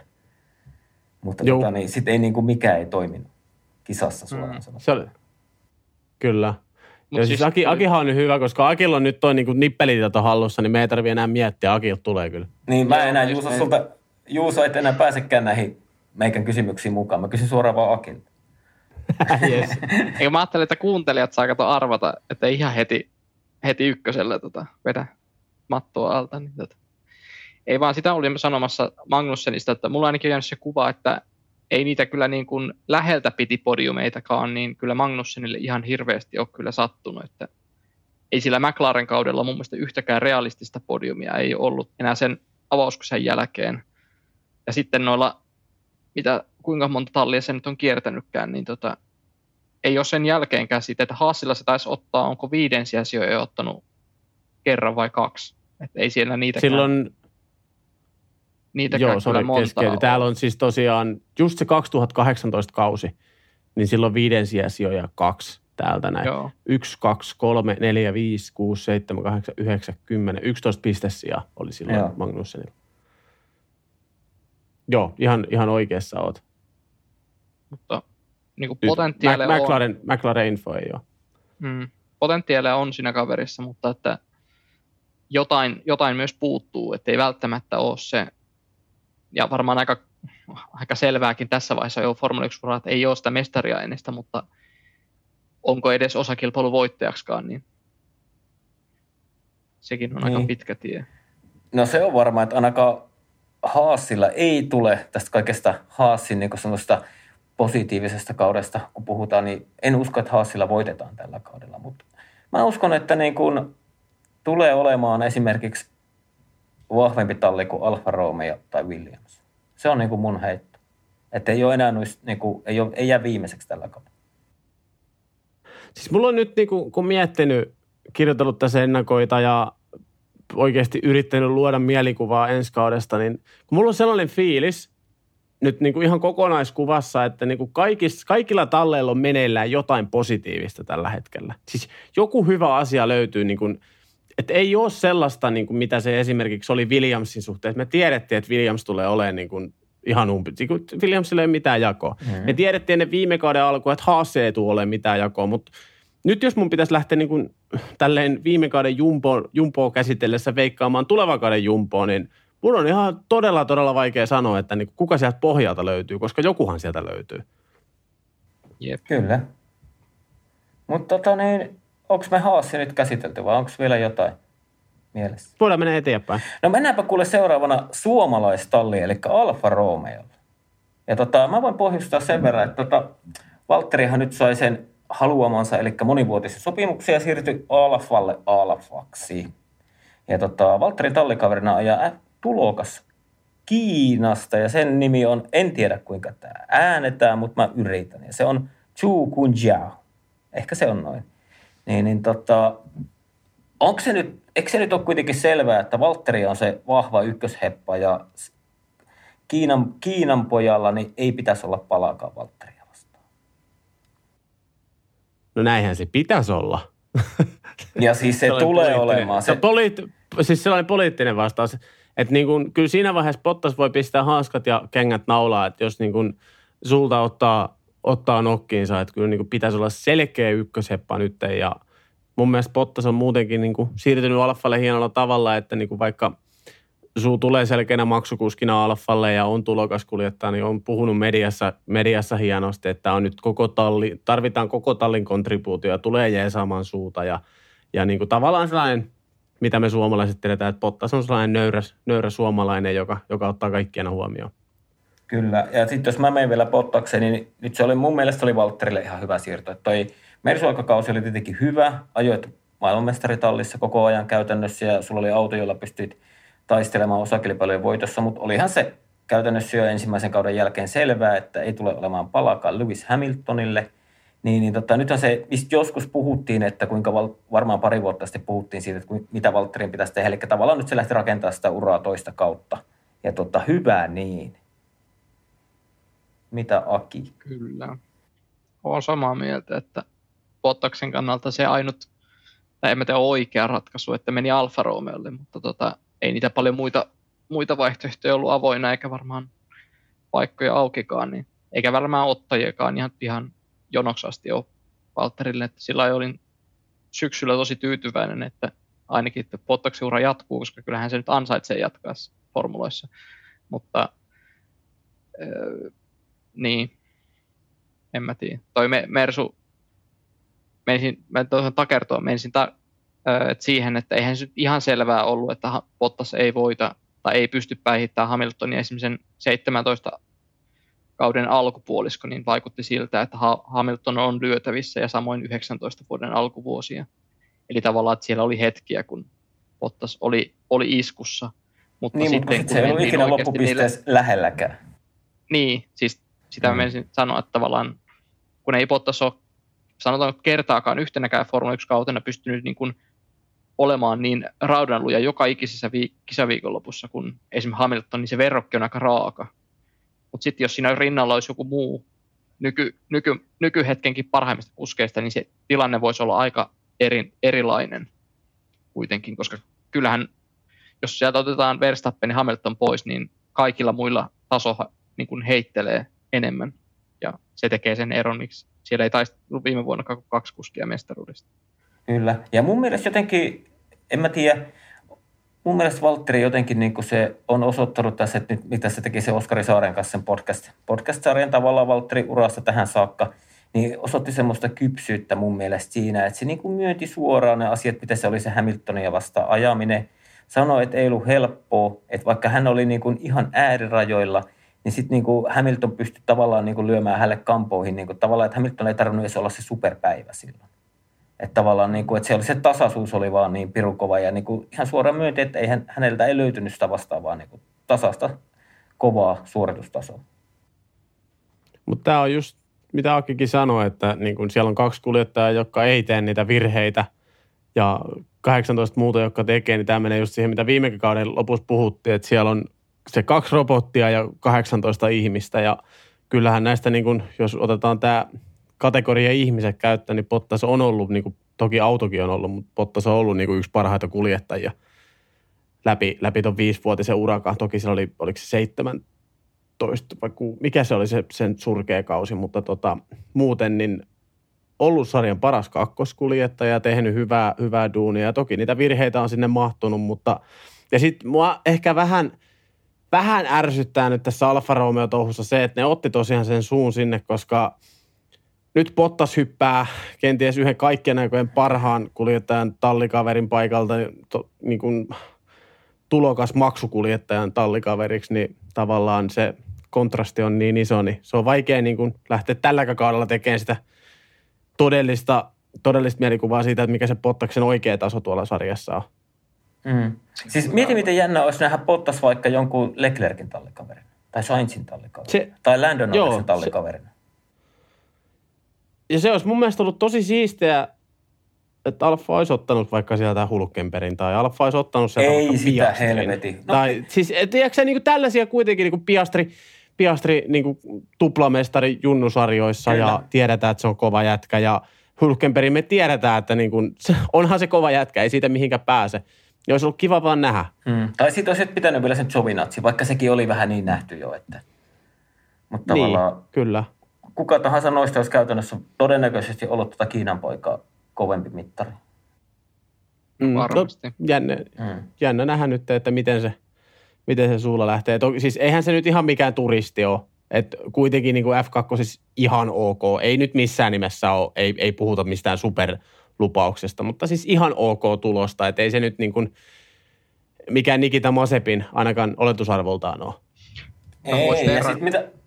Verrokkina mä voisin sanoa sen, että toi Zhouhan oli periaatteessa F kaksi -sarjassa jopa huonompi kuin Pastor Maldonado aikanaan. Niin kuin sillä, että Maldonado kuitenkin voitti, oliko se kolmas kaus vai neljäs kaus siinä. No si- siihen aikaan oli G P kaksi, mutta kuitenkin sama sarja, niin oli, osoitti sen, että oli parhaimmillaan hyvin nopea ja voittava kuljettaja, mutta Zhou ei oikein ole missään vaiheessa osoittanut sitä, että se olisi joka viikonloppu. Sillä on tosi paljon vaihdellut se taso. Jopa viime kaudella oli se kolmas kaus siinä sarjassa, niin silti taso vaihteli. Niin, niin se tavallaan asettaa se kysymysmerkkejä jonkin verran, että nopeutta siellä on, mutta onko sitä, että pystyykö se niin kuin uusilla radoilla tai erityyppisillä radoilla niin kuin pärjäämään, ja kuinka siitä, kun Formula yksi se ei ole pelkästään siitä, siitä puhtaasta ajotaidoista, pitää osata myös säätää ja pitää ymmärtää niitä renkaita ja osata niin kuin tehdä sitä autosta mahdollisimman nopea häntä varten, eikä sillä, että astuu vaan ratin taakse ja ajaa sitä tiettyä muottia tai ajaa sitä tietyllä tavalla sitä autoa, vaan pitää myös opetella paljon eri asioita. Niin jos kolmessa vuodessa ei F kaksi ole tullut voittavaksi kuljettajaksi, niin kuinka nopeasti se tapahtuu sitten Formula yksi? Ei, se ei tapahdu ollenkaan. Ei, ei. Se on... Mut point, no joo, kyllä, ihan, ihan hyvä, mutta mut tota, edelleen korostan sitä, sitä, mitä sanoin jo äsken, että niinku kuitenkin su on ollut siellä, niinku, ei ole voittava kuljettaja, mutta ei, ei ole myöskään niinku ihan kaikista suurimpia katastrofeja, mitä sarjassa on nähty niinku paperilla. Joo. Lähdetään miettimään. Mutta miten sitten tuo itse talli, Alfa Romeo? Mä muistin, että Juuso, ainakin sulla oli viime kaudella oli semmoinen kova usko, ja sulla oli sellainen luottamus, että tänä vuonna Alfalla olisi vahva kausi. Onko talvitestit muuttanut millä tavalla ajatusmaailmaa? Siis Barcelonahan oli, oli iso katastrofi. Bahrainissa alkoi sitten kulkeen paremmin, ja siis korostan nyt sitä, että nyt, mikä mun näkemys edelleen oikeastaan on, niin Alfan nousu lähtee. Eli ei, puhu, ei puhuta mistään isosta vielä, mutta puhutaan kuin, niin kuin että viime kaudellahan tuli iso takapakki. Odotin ehkä enemmän, että niin kuin olisi siirrytty lähemmäs keskikastia, mutta kävikin todellisuudessa niin, että taisteltiin pääasiassa Haasin kanssa, niin nyt siellä kuitenkin niin kuin siellä on kulukatto saatu melkein tappiin asti. Ö, toki Räikkösen lähdöstäkin johtuen, suun, paluu, suun tulosta johtuen, niin oliko siellä nyt kymmenen sponsoria lähti ja yksitoista taisi tulla tilalle. Ja, ja... Mutta en mä tiedä, Alfalla on hyvät puitteet.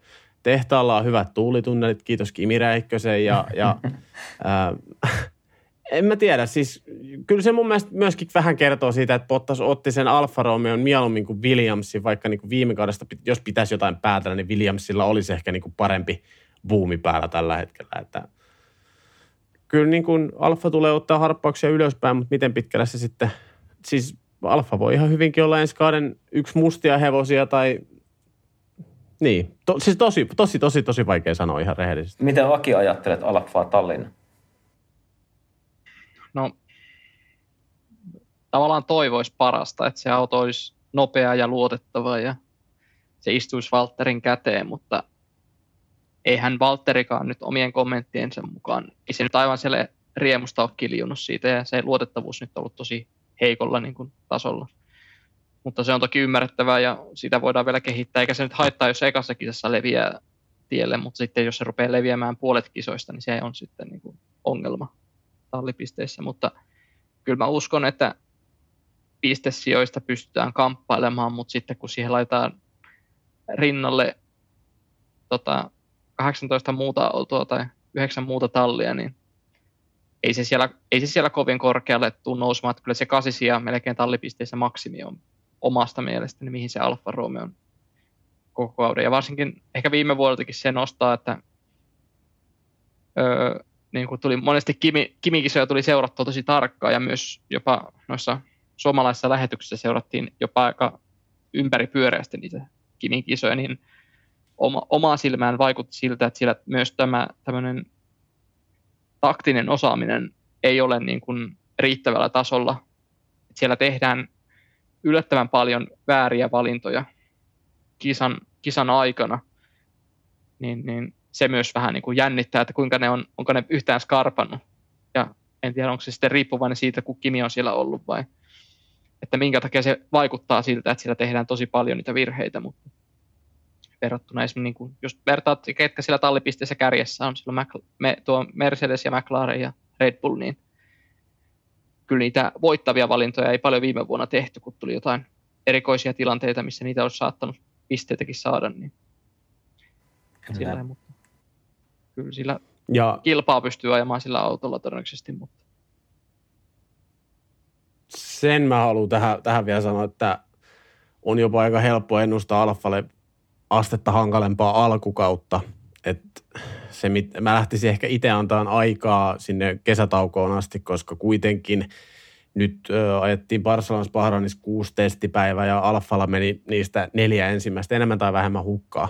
Niin Siellä, siellä kuitenkin niin kuin muut, muut tallit on tyki, tykitellyt satoja kierroksia enemmän kuin Alfa Romeo, niin kyllä se niin kuin valitettavasti etenkin alkukaudella tulee näkymään jollakin tasolla.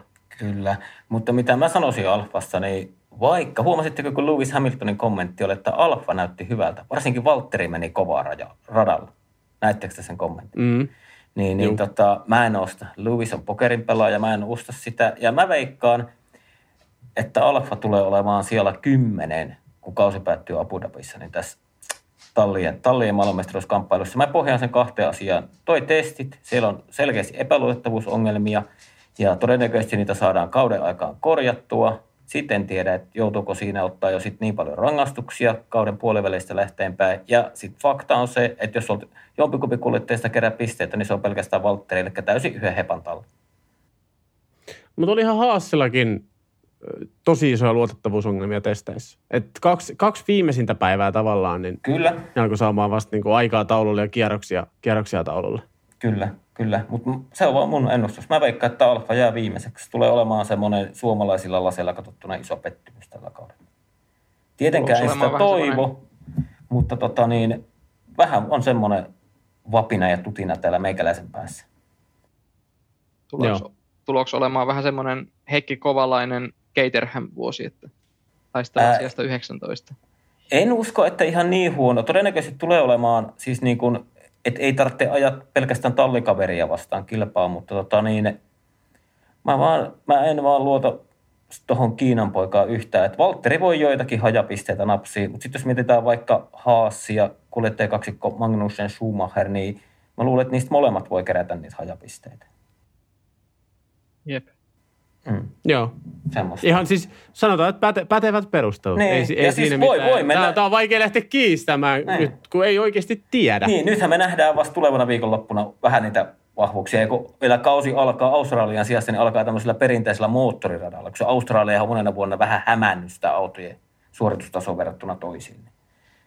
Joo, kyllä. Niin, niin tota, mielenkiintoista. Mutta mä pelkään pahinta Alfan kohdalla. Tota, otetaanko sitten käsittelyyn Williams F yksi -tiimi?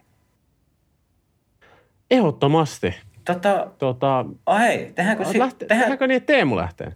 No mä olisin ehdottanut Akia, mutta, mutta voi mäkin lähteä. Siis ensinnäkin on pakko nostaa se, että mä oon niin onnellinen, että Alexander Albon saan sen uuden mahdollisuuden, minkä tavallaan Red Bull vähän sössi sen uran tuossa yhdessä vaiheessa. Me kaikki muistetaan se, että tuli korvaamaan Gaslyä ja alkuun näytti hyvältä ja sittenhän siinä oli niitä Hamiltonin kanssa, oli Brasiliassa kolari ja oliko sitten Itävallassa kolari ja se olisi ehkä voinut se Alboninkin Red Bull-ura näyttää ilman niitä, niitä tilanteita pikkusen erilaista, kun olisi muutama podiumi enemmän ollut mukana. Mutta tota, viime käydellä viettiin välivuoden ja nyt on takaisin, takaisin radalla ja toisena kuskinahan ajaa Nicholas Latifi. Tämä kanadalainen, jota ei sitä tavalla hajuton, väritön, mauton eikä näy edes T V-kuvissa. Toki otti iso, iso roolia tuossa Abu Dhabin viime kauden päätöskisassa. Mutta tota niin, mä odotan sitä, että Williams menee eteenpäin. Se on hyvä nousu, on nyt pari edellistä kautta tehnyt ja uskon, että se nousu jatkuu. En mä oikein muuta osaa sanoa. Oliko... Siis tää on, tää on, niin kuin oikein, tää on ihan tää, niin kuin tavallaan mahdotonta nyt sanoa niin kuin tallien voimasuhteista mitään, koska niin kuin munkin ajatukset Williamsista on se, että joko selkeä harppaus ylöspäin tai sitten pakan pohjalle.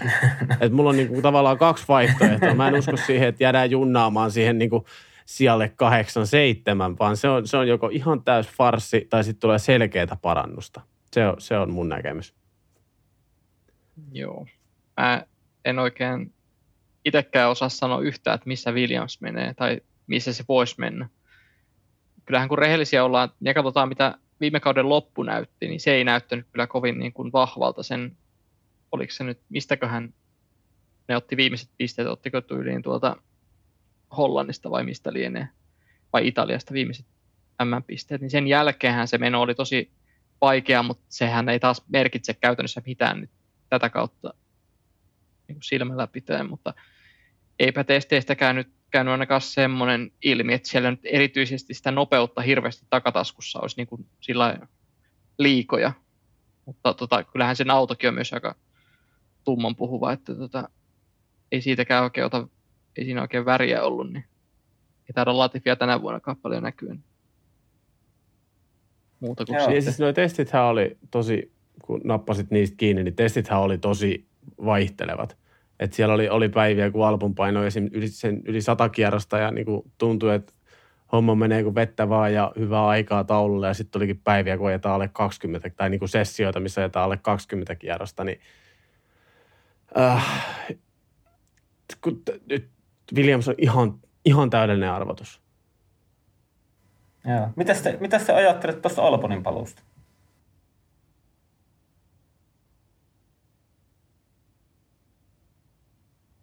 No mä nappaan. No nappaa, nappaa.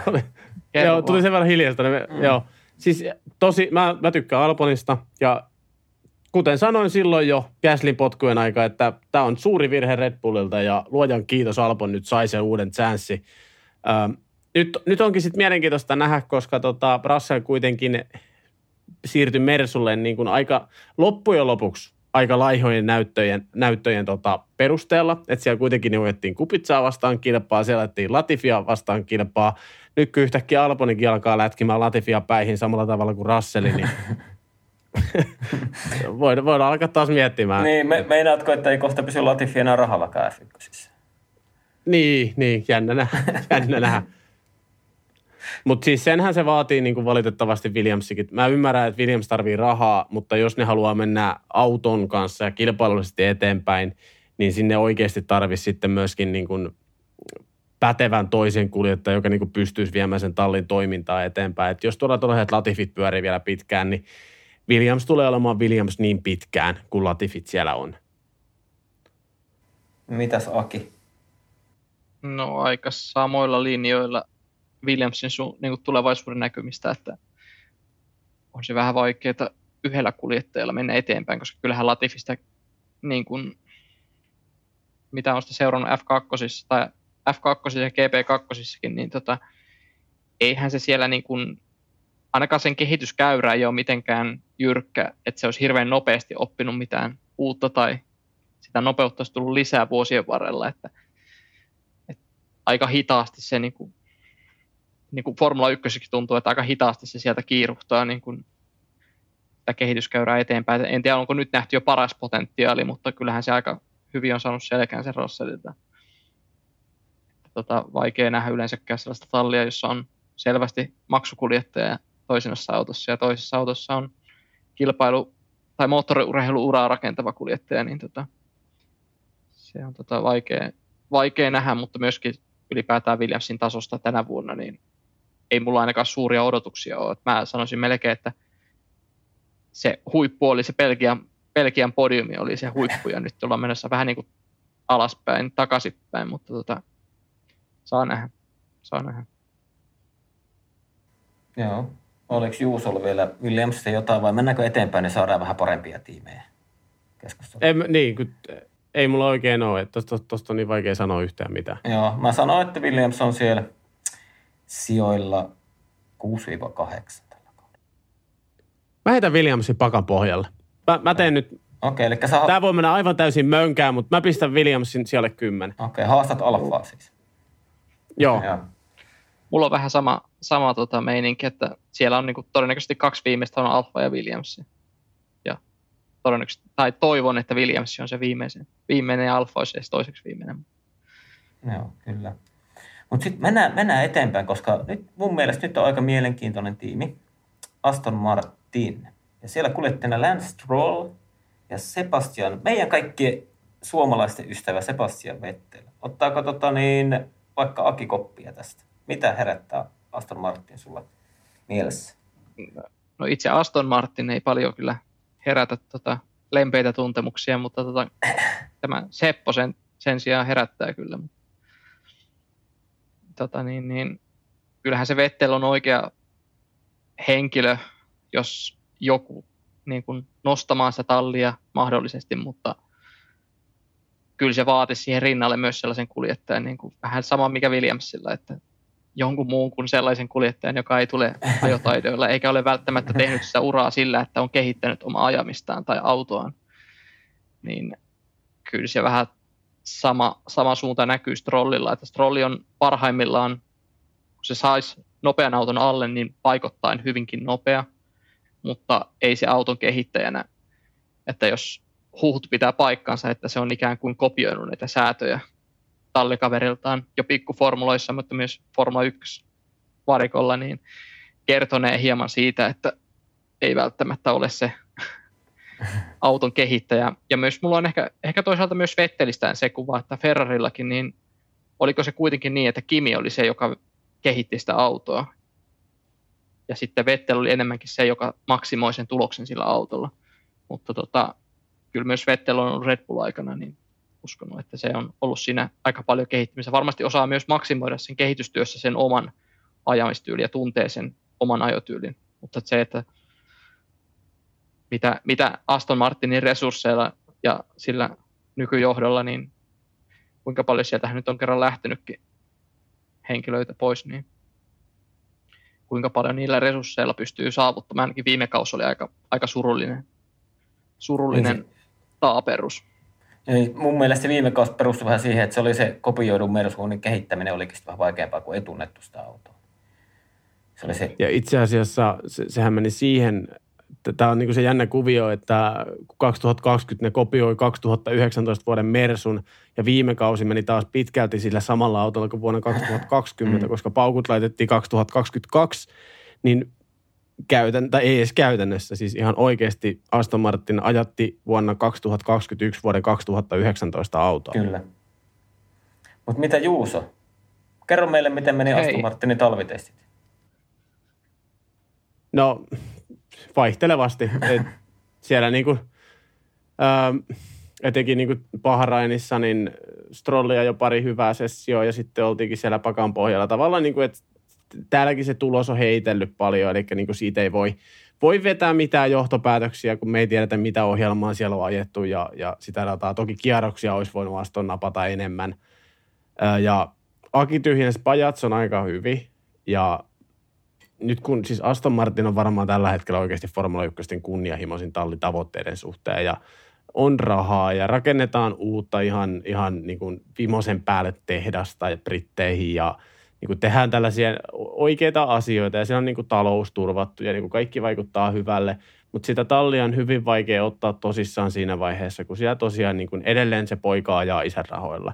Niin tavallaan se kaikki kunnianhimo, mitä siellä taustalla on, murisee sitten siinä vaiheessa tuohon pöydälle, kun katsotaan kuljettajakaksikkoa, erityisesti sitä toista, toista Kanadan kansalaisuuden omaavaa kuljettajaa. Että jos, jos se oikeasti nyt Aston Martin halutaan viedä sinne syvään päätyyn, jos, jos Aston Martin haluaa jossain vaiheessa taistella maailmanmestaruudesta, niin kuin Lance Stroll on sanonut, että oliko se nyt viiden vuoden aikaikkunalla, niin pitää taistella maailmanmestaruudesta, niin siinä vaiheessa vaan isän on tehtävä radikaali ratkaisu ja antava, potkittava se poika sieltä tallista pois. No. Et se, se on se ensimmäinen askel ihan oikeasti, mitä Aston Martin tällä hetkellä. Kyllä. Mä, mä jäin tässä nyt just miettimään sitä, että miettikää, jos Aston Martinin kuljettaja olisi tällä kaudella vaikka Sebastian Vettel ja Valtteri Bottas, ja molemmilla olisi vaikka sellainen monivuotinen sopimus, niin mitenkä helvetin hyvä siitä olisi lähteä rakentamaan?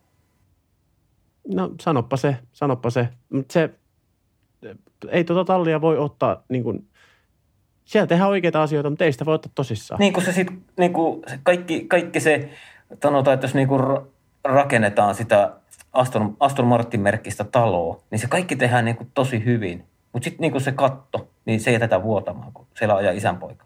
Niin se on niin kuin... Olipa kaunis. Niin, niin, niin. niin. Mutta siis kato, mieti, että se niin kuin... Sitten se jätetään se katto tosiaankin vuotamaan, niin siellä johonkin huoneeseen vähän tiputtaa vettä ja sitten tämä toinen kuljettaja niin tuo ämpäreitä alle, että niin kuin ei, ei menisi nyt lattiatkin märäksi. Niin kuin, että ei. Heititkö tätä hatusta vai onko sä miettinyt tätä vertauskuvaa nyt kuinka pitkään? Se tuli tässä täysin hatusta. Kattelin tuota ikkunasta näkyvää vastakkaista naapuritalolla ja ajattelin, että jos onkin katto vuotas, niin se on ihan sama, minkälaiset siellä on tota salaojat sitten ympärillä, kun kastuu sisään. Aivan mahtava, aivan mahtava rakennustekninen hmm. vertauskuva. Hmm. Mutta tavallaan, että se niin kuin Juuso hyvin sen kyllä tiivisti mun mielestä, että niin kuin se Lance Strollilla viedään se tavallaan semmoinen, että se kuulostaa niin uskottavalta se kaikki uudet, uudet fasiliteetit ja niin edespäin, ja sitten siellä ajaa isänpoika. Ja se ajaa siellä, siis tuolta olisi varmaan lähtee vettelemään Strolliin. Niin, kyllä. Niin. Ja siis mitä Aki tuosta ties kertoo, mikä tuli itse asiassa mulle uutena, että siellä on, jos, jos nyt nämä Akin lähteet pitää paikkansa, niin jos tosiaan oikeasti on näin, että Strolli on ihan pikkuformosta lähtien kopioinut toisen setuppeja, niin kyllä se niin kertoo kaiken oleellisen siitä, että ei se auto mihinkään eteenpäin ole menossa siinä vaiheessa. Ja isäpapa ostaa sitten kaksituhattayhdeksäntoista Mersuja ja kopioi sen, niin vittu, kyllä on semmoinen copycat-perhe, että äkkiä pois sarjasta. Joo, ei, ei noita, noita mun lähteettömiä tietoja kannata hirveästi aivan täysin ottaa, mutta siinä voi olla puoliperää, niin puoliksi joo, totta jo. Ja puoliksi sillä, että jotain asioita napataan toiselta suoraan eikä miettimättä, niin kyllähän se toisen auton kopioiminen menee tavallaan siihen, että se, mitä isä edeltä, niin poika perästä, niin kyllähän se tavallaan istuisi aika hyvin kuvaan siinä suhteessa. Kyllä, sitä mä tuossa menisin jo väliin yhteen väliin huikata, että kyllähän sentään kopioidulla, tai siis edellisvuoden autolla on kuitenkin melkein voittu maailmanmestaruus kaksituhattakolme vuonna, että, että se, ja jos siellä kuljettajana olisi vähän eri kaveri kuin Stroll tai no kaksikymmentä vuonna, kun Force, mikä se oli, Racing Point, niin tota, siellä oli Pérez ja Stroll, niin sillä autollakin olisi varmaan otettu vähintään valmistajien kolmas, jos siellä olisi ollut oikeat kuljettajat. Mm. Tai, niin. Mm, kyllä. Mut nyt, kun, hei, se, se on nyt kun tuli tuosta niinku Strollin kopimista, ja muistaaksä Aki, Aki mä tiedän, että sä oot katsonut nyt pikkulokkiin paljon, niin oliko se joku venäläisen oligarkin poika, joka ajoi jotain F kolme ja F kaksi ja sitten siellä oli isäpappa palkannut siihen talliin toiseksi kuskiksi jonkun, mä en muista sen italialaisen kokeneen kuljettajan nimeä, jonka tehtävänä oli olla sen pojan tallikaveri ja ajaa sille dataa. Mä en tota, muista, tästä, tästä puhuttiin pari kautta sitten, tästä puhuttiin paljon. Sä varmaan muistat tämän jutun. Joo. Tota, no. Eikö tämä oligarkki nyt lentänyt formuloista just pihalle? Niin, eikö, eikö se ollut? Perhe? No mä en halunnut sitä nimeä sanoa, mutta sitä mä en miettinyt, että kuka se oli se italialainen. En mäkään sanonut. Mm. mutta, mutta tota, tota, niin... Luca Chiotto palkattiin silloin kaksikymmentä kaus, niin palkattiin mikä high-tech, high-techin talliin tämän erään kaverin tallikaveriksi juuri tätä varten, koska hän oli ajanut, oliko sillä nyt kolme vai neljä vuoden kokemusta tästä sarjasta ja autosta aika hyvä, eikö sillä samalla rungolla ajettu vielä, vai olisiko edellisenä vuotena ajettu kuitenkin samalla rungolla, niin kyllä. Mutta sitten hän he... kolaroi varmaan kolme, neljä kertaa, ja sitten hän Kiotto jossain kohtaa kommentoi, että en halua enää olla, en halua olla tämän kaverin tallikaveri, että Joo, ja siinähän oli se kuvio vielä sille, siinähän oli se kuvio vielä sille, että Kiotolla oli jo niin kuin valmis diili johonkin muuhun autourheilusarjaan. Ja sitten se kuitenkin, sit se yksi, mikä nyt poistui tästä formuloista vähän hissukseen, tämä yksi, yksi venäläistä alkuperää oleva oligarkki, niin, niin tota, sehän maksoi sille Kiotolle enemmän, että sen kannatti ruveta taas ajaa näitä pikkuformuloita ja tuon tota, datapojalle. Kyllä. Siinä oli joku semmoinen ihan niin kuin hölmökuvio. Et tota niin. Mitä, mitä te olette nyt mieltä tästä kyseisestä venäläisestä? Että oliko, se, oliko se ansaittua, että lensi ulos? Kyllä. Siis tämä kuljettaja, kuljettaja, eli oligarkin poika. Oliko se, oliko se teidän mielestä? Kyllä me voidaan puhua nimilläkin, jumalauta, ei tässä nyt lapsia olla. Joten kierto yli. Mä ajattelin, että me otettiin tässä niinku salaa linjaa, että nim, nimiä ei enää mainita. Että se on kuin Voldemortti Harry Potterista, että se kenen nimeä ei mainita. Aki, kerro. Oliko se, oliko se oikein, että niin kuin Mazepini lähti lauluun? Kyllä. Se oli lyhyt ytimekäs. No mä voin sanoa, että niin kuin tässä, mitä nyt Euroopassa tapahtuu, tämä Venäjä hyökkäys tuonne Ukrainaan, niin en mä näe oikein mitään mahdollisuutta, että niin kuin vielä Vladimir Putin, eli tämä pääpelsepupin, niin ihan lähimpiä ystäviä, niin jollakin tavalla niin kuin se pystyisi niin kuin se Isä, isä, isä Mazepin täällä F yksi toimimaan, että tota, pois vaan, ja Fia teki aivan, aivan oikean ratkaisun. Tai eihän itse asiassa Fiahan ei tehnyt sitä ratkaisua, vaan Haasillehän tästä kuuluu antaa kreditit. Nehän, Joo, nehän katkaisi yhteen, koska Fiahan, Fiahan ta, taitaa vieläkin olla mahdollista se, että niin kuin venäläiskuljettajat voi ajaa näissä Fian alaisissa sarjoissa, mutta niillä ei saa olla maatunnuksia eikä mitään, eikä soiteta, jos ne sattuu voittaa, niin ei soiteta kansallislauluja. Mutta sittenhän se aika nopeasti menee, kun brittien tosi voimakas autourheiluliitto ilmoitti, että tota, aina Mazepinilla ei ole mitään asiaa tulla Britanniaan ajamaan. Ja eikö Suomen A K K:kin ilmoittanut samasta, niin, niin sitä se hyvin, hyvin nopeastihan siinä on se ketjureaktio alkanut ja eihän Haasilla ollut mitään muuta mahdollisuutta. Ja mun mielestä täysin oikea suoritus ja on. On ihan tota suoraan sanottuna, jos nyt mennään laajemmaltakin urheiluun, niin olen seurannut mielissäni sitä, että myös nämä Putinin niin sanottua sitä propagandaa ja pehmyttä valtaa edustavat urheilijat, niin on suljettu kisoista ja en usko, että ihan heti ovat takaisin kisoissa. Joo, joo. Ja totta, tässä tapahtuu... Tässä tuli, tuli sekin selväksi nyt, kun se, on kuitenkin, se, oli, se oli niin isosti esillä siinä sen lyhyen aikaa, mitä sitä... Sitä tota kesti, niin olihan se nyt käytävä tässä läpi. Oli, oli, ja eihän siinä niin kuin F yksi-sarjahan ei käytännössä menettänyt siinä yhtään mitään. Ollaan rehellisiä. Ei, ja kuten tuossa niin kuin mm. ensimmäisen tallin kohdalla käytiin, niin se myöskin, se palautti Haasin uskottavuuden takaisin. Kyllä, kyllä. Mutta tota, Mut joo, se, se siitä, se on, se on läpikäyty nyt tähän väliin. Joo, sekin. Ja ei tarvitse palatakaan varmaan siihen enää. Että... Ei, ei, se oli, se oli siinä lopullisesti, ja mä oon erittäin tyytyväinen, että se oli siinä. Joo. Mitä tota Aston Martin, minkälaisille sijoituksille tulee sijoittumaan tallina? Voi voi. Tämä, tämä menee ihan Williams-kategoriaan mulla. Kun, siis oikeastaan mulla tossa niinku muutama talli.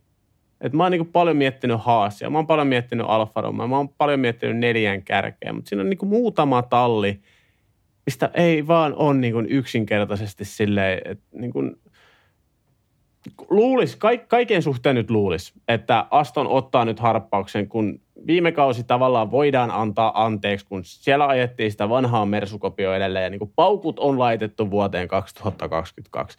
Niin oletushan olisi se, että nyt oikeasti niin kuin homma alkaa rokkaamaan. Siellä on niin paljon fyrkkaa käytössä, siellä on Sebastian Vettelit. Että niin kuin nyt, nyt tuli se tason nosto, mutta sitten samalla noi testit, mä, mä puhun nyt kierrosmääristä. En, en, en noista ajoista, koska me ei tiedetä ohjelmaa, vaan kierrosmäärät. Niin ne ei mua vaan yksinkertaisesti vakuuta. Et ei, ei, se, ei ne ole mennyt kuin vettä vaan, että siellä on ollut ongelmia.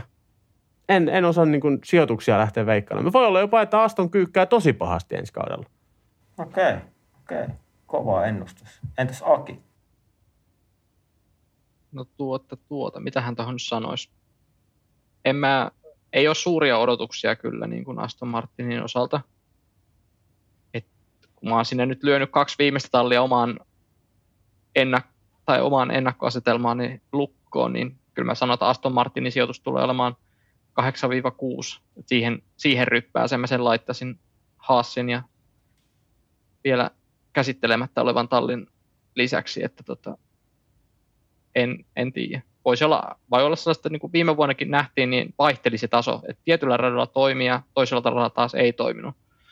Et, se nyt on ainakin selvää, että yksi gridin hienoimmista värityksistä, mä ainakin tykkään tuosta värityksestä, jos en muuta, muuta osaa sanoa sijoituksesta. Niin. Okei, okay, mennään. Auto, auto on kyllä oikeasti yksi variko hienoimpia. Älkää nyt. Älkää nyt aikuisia. Ei kun ihan oikeasti, ihan törkyisen hieno. Varsinkin kun se pinkki lähti sieltä nyt kälppimään ja saatiin sitä neonkeltaista, niin se jotenkin Jep. istuu tuohon hyvin. No, mä sanoin, että se on siinä sijoilla kuusi kahdeksan. Että niinku, siinä keskitaso on heikommalla puolella. Mä, en mä sitä yhtään korkeammalle pysty nostamaan. On... Eli todennäköisesti Aston ajaa joka viikonloppu podiumeista, kun Suomen F yksi -podcast tulisti, että Aston kyykkää tällä kaudella. No joo, mutta sitten kun katselee tätä tallilistaa tässä eteenpäin, mitä talleja täältä on tulossa, niin en mä nyt yhdenkään niiden edelle sitä oikein pysty nostamaan. Mutta tota, mennään sitten itse asiassa, mun mielestä on mielenkiintoinen talli tämä seuraava, ja puhutaan AlphaTaurista. Ite, ite tykkään ja aion hypätä tällä kaudella entistä vahvemmin Pierre Gaslyn vankkureihin. Ja tästä on puhuttu monet kerrat, että vaatisi parempaa näyttöpaikkaa. Toisena kuljettajana Yuki Tsunodalla ja Tsunoda. Ja tota, mun mielestä Tsunodalla on nyt tulos tai uloskausi. Onko Juuso, otatko koppia? Otetaan koppia. Öö, jätetään Gasly tuohon jälkimmäiseksi, mutta Tsunodasta samaa mieltä. Et edelleen mä oon sitä mieltä viime kaudesta, vaikka sitä nyt paljon haukuttiin ja ihan syystä. Mut se on sulla ollut luotto. Ja, siis mul, mul, ja mulla on edelleen... Niin kuin, öö, On, on edelleen se luotto, mutta se, se ihan oikeasti vaatii nyt isoja asioita Tsunodaltakin. Että on, on edelleen vähän sellainen luonnonlapsi ja töksäyttelee asioita ja sitä kuulemma jouduttu vähän niin kuin ta- talliltakin tullut vähän tota, syyttävää sormea, että paljastelee liikaa asioita. Vaan elä, elää sellaista niin kuin aika, tuntuu ainakin, että niin kuin se Formula yksi-ura on sille vähän sellaista niin kuin hauskanpitoa. Se vaatisi vähän vakavamman otteen, se vaatisi selkeästi niin kuin fokusta siihen hommaan, koska niin kuin mietitään sitä viime kautta, niin se, se oli tosi epätasainen ja mun mielestä tällaiset asiat, niin kuin mitä se mediankin töksäyttelee ja niin kuin se sen ulosanti, niin se kertoo siitä, että ehkä se niin kuin fokus ei täysin ole niissä oikeassa asiassa tällä hetkellä. Sen nopeus on siellä. Se, sen se todisti jo, että, sen op, että silloin kun kaikki menee putkeen, niin nopeus on olemassa, mutta sitten taas niin kuin mennään viikko eteenpäin toiselle radalle, niin se on, se on ykkösmutka ja ulos. Ja aika ei ole mennyt ihan päin helvettiä ennen sitä, niin... Sen Tsunodan pitää olla parhaimmillaan joka viikonloppu, että se tekee sitä hyvää tulosta ja niin kuin antaa Gaslyllekin sen paineen, koska sitten taas kun mennään Pierre Gaslyyn, niin sarjan top kolme parha, paras kuljettaja. Oho, kova. Tuleva Ferrarin tai Mercedes, Mercedesen kuljettaja. Kova. Mitäs Aki? No pitää nyt ens, ensin käsitellään Tsunodaa ja niin, niin pitää sanoa, että mitä jäi mieleen viime vuodesta, niin jäi se mieleen, että Tsunoda löysi kuitenkin, jos en nyt ihan väärin muista, niin eikö se löytänyt Ranskan aikaa, jos se löytänyt Paul Ricardilta myös rengasvallin. Ja mun mielestä niitä kavereita ei hirveän monta ole. Sieltä lentokentältä toinen, toinen, toinen, jonka muistan, joka tämän temppu on tehnyt Formula yksi viikonloppuna, niin on Markus Eriksson. Roman Grosjean myöskin. Joo, on muuten joo. Niin, niin tota, sillä tuli vaan mieleen tosta, että sitä jäi mieleen viime kaudesta. Toki myös se Abu Dhabin, oliko se sen jopa neljäs siinä viimeisessä kisassa, niin, mutta sekin toki tuli vähän turva-auton ansiosta, että ei se aivan ajamalla tullut se sija. Mutta joo, tulos tai uloskaus, tämähän, tämä, tämä, tämä tulee olemaan Tsunodalle. Että. Ja nyt kun, en tiedä kuinka paljon tuo Honda, Hondan, kun se nimi ikään kuin poistui sieltä taustalta, niin vaikuttaa siihen, että kuinka paljon sitten tulo senkään puolelta tukea. Että, että onko, se, onko se enää niin kuin, että sitä halutaan, että se on hyvä, kun on japanilainen kuski japanilaisen moottorin autossa, niin, tota, niin on paljon se... markkina-arvoa sillä, että kyllähän nopeutta riittää ja nopeutta on ollut aiemmissa luokissa, mutta se tasaisuus on niin kuin monella, monellakin kuljettajalla on niin uupuu. Että. Ja sitten toki verrokki on kyllä kova, että Gaslyhän on viime, pari viime kautta ollut niin kuin välillä jopa aliarvostunkin, niin kuin, että kun se auto on, auto on ollut monesti mikä se on ollut, niin, niin tehnyt yllättävän kovaa tulosta sillä autolla. Että se kuitenkin verrokkina, että Tsunoda on jo käytössä viime vuonna Kimin kanssa kilpaa, ja sitten Gasly on jo kuitenkin Ferrareita vastaan kilpaa, niin se jo kertoo aika paljon, että onhan siinä tasoeroakin on, ja onhan myös kokemuksessa eroa. mutta tota niin, niin. Tsunodasta on vaikea sanoa, että mihinkä se lähtee kääntyä, tulooko, tulooko se askel eteen vai, vai jääkö se ottamatta. Et se on toki, jos se jää ottamatta, niin se on varmasti, varmasti tippuu, tippuu tota formuloista, että onhan siellä Red Bulle taas tulossa sitten uusia. Kyllä, kyllä. Mä, mulla ei oikein ole mitään lisättävää. Tämä aika hyvin tyhjensitte ja aika lailla samalla linjoilla on tuo, mutta toi, pakko ottaa kiinni tuohon, että Juuso, Juuso toi oli kova nosto toi, että Gasly on top kolme kuljettaja. Niin sä nostat sen niin kuin Leclercin edelle, koska mä oletan, että sä nostat sen niin kuin sinne top kolmeen Hamiltonin ja Verstappenin kanssa. Juu, kyllä. Se... Pidät parempana kuin Lando Norris. Vi... Niin, no nämä on makuasioita, niin, mutta... Niin, niin, mutta kova nosto, kova nosto. Mutta siis kyllä kyl mä, kyl mä sen niin kuin... Siis tämä nyt perustuu niin kuin viime kauteen, että mun mielestä mietitään laitteisto, mietitään kuljettajan taso, niin Gasly oli niin kuin viime kaudella ainakin tasoltaan top kolme kuljettaja. Mitä tota... Siellä kuitenkin Mäkki meni eteenpäin. Norris teki oikeasti tosi hyvää duunia. Sainz teki tosi hyvää duunia. Leclerc oli pieni pettymys. Mutta kyllä mä niin kun edelleen tässä vaiheessa niin kun viime, kaut- viime kauteen pohjautuin, niin nostan Gaslyn sinne tota Norrisin ja, ja tota Sainzinkin eteen. Okay. Ja mun mielestä Peresin nyt tuolta voi kokonaan jopa unohtaa. Että... Ja itse asiassa AlphaTauri vielä, hei, mielenkiintoinen nyt tämä Red Bull Powertrains-homma. Nyt niin kuin, tavallaan Red Bullillehan se tulee näkymään, mutta tota, totta kai AlphaTauri käyttää samaa voimayksikköä, niin se on tosi mielenkiintoista nähdä, että minkälaista parannusta siellä, siellä puolella nähdään. Oliko se nyt tota, oliko se jopa viisi työntekijää, niin Red Bull Powertrainshan nappasi Mercedekseltä tuossa tota, off-seasonin aikana Joo. riveihinsä. Niin se on mielenkiintoista nähdä, että miten ne nyt sitä... Hondan vanhaa myllyä lähtee kehittämään sitten siitä taas. Eikö siinä kuitenkin nyt loppupeleissä käynyt silleen, että se Honda, Hondakin jätti sinne enemmän niin kuin tavallaan sitä omaa osaamistaan, kuin mitä alun perin oli se viime, viime kaudella tullut ilmoitus? Ne ilmeisesti Honda... Joo, Honda siis vähän, käytännössähän siellä on se... Ko- siis ta- ta- Joo, ne jätti se oma moottoriosassa niin kuin tavallaan tekee edelleen sitä samaa duunia. Joo, eli ne siirtyi siis Red Bullin joo, joo. leipiin. Se, se tavallaan se Hondan moottoripuoli, mikä siellä on ollut nyt... Tota, ainakin viime kaudella oli. Joo. Plus sinne sitten tulee Mersulta lisää työntekijöitä. Niin, siis lähtökohdathan siihen niin kuin on, on ihan törkeä kyllä, hyvä. Kyllä, kyllä. Miten AlphaTauri? Minkälaisille sijoille ennustatte? Tai mitä ennustatte, kun me tiedetään? mä, mä en yhtään ollut varautunut tähän, että meidän pitää lähteä ennustelemaan, kun mun lähtökohdat tähän oli se, että ei vaan yksinkertaisesti voi tietää. Joo, mutta mä lähinnä ajattelin ihan... sitä, että onko se top kolme tiimi, keskipakkaa, vahvempaa keskipakkaa, ja tuskin toi kukaan meistä AlphaTauriin laittaa tonne, tonne, tonne ihan pakan pohjimmaisiksikaan. AlphaTaurin tekeminen on ollut kuitenkin sen verran hyvä, että jos nyt Tsunoda ottaa itteensä niskasta kiinni ja alkaa keskittyä oikeisiin asioihin, niin mä, mä heitän niin radikaalisesti, se on ylempää keskikastia. Mä, mä luotan nyt AlphaTaurin tekemiseen. Okay. Mä, mä uskon, että tota, en mä tiedä kuinka paljon tätä kierrosoikeaa voi, voi tota uska, ja uskaltaa katsoa, mutta... Ei, ei ainakaan niin kuin vakuuttanut, mitä nyt katsoin niitä testipäivien jälkeisiä kierrosaikoja, ja sitten kun katsoo, että millä renkailla ne kierrokset on tehty, niin ei, ei ne ainakaan antanut sellaista pientä positiivista signaalia, että siellä olisi niin kuin aivan älyttömästi vauhtia. Ja puhutaan kuitenkin entisestä minardi, minarditallista, niin eihän sen top vitoseen oikein millään voi mahtua. Että tota, kyllä se siellä kuusi kahdeksan sijoilla kamppailee. Älä, älä, älä, älä. Että voihan siis sitä on... aina toivoa, mutta en, en, ei ole niinku usko ainakaan niinku parantunut. Viime kaudella oli jo paikoittainhan, niillä oli potentiaalia ottaa vaikka isoja pisteitä, mutta sitten kuskit tai talli, talli hieman kusi omiin muroihinsa, niin se, se vei aika paljon pisteitä pois. Että oli niillä tallipisteissä nähdä, se on voinut olla vaikka viidensiä. Alpine olisi voinut voittaa, mutta, mutta tuota, niin, niin. Mä en ehkä näkisi, että tänä vuonna ovat yhtä teräviä kuin viime vuonna. Pakko ihan, Teemu, ennen kuin sä saat puheenvuoron, niin nappaa noihin talvitesteihin. Mun mielestä ainoa varteen otettava data, mitä sieltä kannattaa ottaa, on kierrosmäärät. Mm. Ja siinä taas niin kuin AlphaTauri, mä en nyt Barcelonasta ihan tarkalleen muista valitettavasti, voi olla, että on väärässäkin, mutta mun mielestä Barcelonasta lähtien, niin AlphaTauri päästykittelee niin kuin ihan ihan tasaiseen tahtiin, mikä on aina hyvä merkki. Että siellä on niin kuin alusta lähtien voitu keskittyä siihen tiettyyn ohjelmaan ja, ja mun mielestä kierrosajat voi, voi jättää tavallaan sikseen.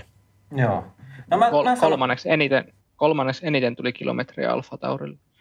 Eli... No niin, en, en sitten kauhean kaukana ollut. Ja tämähän vaan vahvistaa sitä mun kausiveikkausta. Mä veikkaan, että AlphaTauri on kuule. Jos Tsunoda alkaa ottaa itsensä niskasta kiinni ja kokkaamisen ohessa, niin myös keskittyy vähän ajamiseen, niin mä sanon, että AlphaTauri on viides. Mutta jos se jää Tsunodasta kiinni, niin sitten se on kuudes. Hyvä Teemu. Joo. Sä, sä jopa nyt, mä otan tämän luottamuslausena nyt Tsunodaa kohtaan ja nyt, nyt tota... Nyt kun tilanne on tämä, että molemmat ollaan nyt annettu se mahdollisuus, ja jos Tsunoda pettää, niin se, se vedetään sitten niin kuin... Se vetää raakasti. Sitä pyöritellään tuossa... Kyllä. Mm. Joo. Tehdään näin. Tehdään näin, mutta siis mulla on vahva usko tähän, tähän tiimiin. Ja nimenomaan just ton tiiviyhteistyön Honda tai ton Red Bullin kanssa, niin pakko luottaa. Mutta mennäänpä sitten eteenpäin. Mennään talliin, jossa ajaa tuleva F yksi -kauden vanhin kuljettaja... Äh, henkilökohtaisessa elämässä, niin sieltä vihollistalta suosikkilistalle noussut Fernando Alonso ja hänen tallikaverina ajaa nuori ranskalainen Esteban Ocon. Ja jos mä aloitan tästä nyt tällä kertaa, niin tota, jotenkin mun mielestä meidän vuosi sitten, niin mä muistan, kun me tehtiin kausiennakkoa ja me ennustettiin Alpine alamäkeä. Ja se liittyi hyvin pitkälle henkilöityyn Alonsoon siinä silloin. Ja tota, me sitä pohdittiin, että siellä alkaa roskikset palaamaan ja työkalut lentelemään ja semmoinen supina alkaa pilttuiden välillä, mutta oltiin, oltiin kyllä täysin väärässä ja mun mielestä Alpinella oli hyvä kausi viime kaudella. Ocon voitti, oliko Unkari, jos en ihan väärin muista.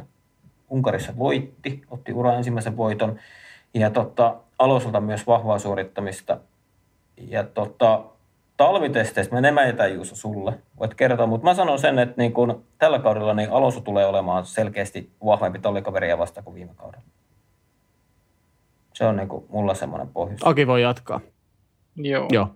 Mä oon tosta asiasta on täysin samaa mieltä, että uskon, että Alonso on hieman paremmin alkukaudesta niin kun auton sisällä ja kyllä se tauko jossain näkyy, vaikka sen alusta lähtien, mutta ehkä myös viime vuonna kauden alussa Alpine ei ollut tallina ihan siellä, missä sen piti olla. Mutta loppua kohti paransi, koko, niin kuin, paransi niin kuin otteitaan loppukautta kohti. Niin sillä olihan Ocon, Oconhan oli lähellä ottaa podiumi siellä Saudi-Arabiassakin, ja Saudi-Arabia kuitenkin ajetaan tuossa toisena kisana. Niin sinänsä odottaisin aika hyviä tuloksia, ja toivoisin ainakin... Mä tykkäsin silloin, kun se oli vielä Renaultin nimellä ja oli keltainen väritys, niin se oli, Renault oli periaatteessa mun suosikkitalleja, mutta ei, ei, ei Alonson siirtymisen jälkeen ei voi kuulua lempitalleihin enää. tota, mutta tota, kyllä mä uskon, että siellä on varmasti tehty oikeita asioita, mutta se on ainut, ainut kysymysmerkki on lähinnä liittyy siihen moottoriin, että ainoana Renaultin moottori, moottorina, niin tota, siitä voi olla jopa menestys voi jäädä kiinni siitä, vaikka ainahan sieltä on, ainakin kommentit on sellaisia, että on menty eteenpäin, mutta niinhän ne tässä vaiheessa kautta kaikki on mennyt eteenpäin kolme sekuntia. Ja hmm. se, se siitä, niin kuin sen, sen, siitä sanoa, että onko se mennyt eteenpäin, niin on hyvin vaikea sanoa tässä vaiheessa. Kyllä. Ja ainakin itsellä on semmoinen tutina, että se voisi olla, että... Kyllä, ja sitten kun Aki säkin olit kiinni tuohon Alonsoon, niin Alonso on päässyt nyt tekemään sitä kehitystyötä tämän kauden auton suhteen, niin tuutte näkemään, että se käy Oviedon ohjuksen käteen. Jep. Mitä ja voi olla myös, että...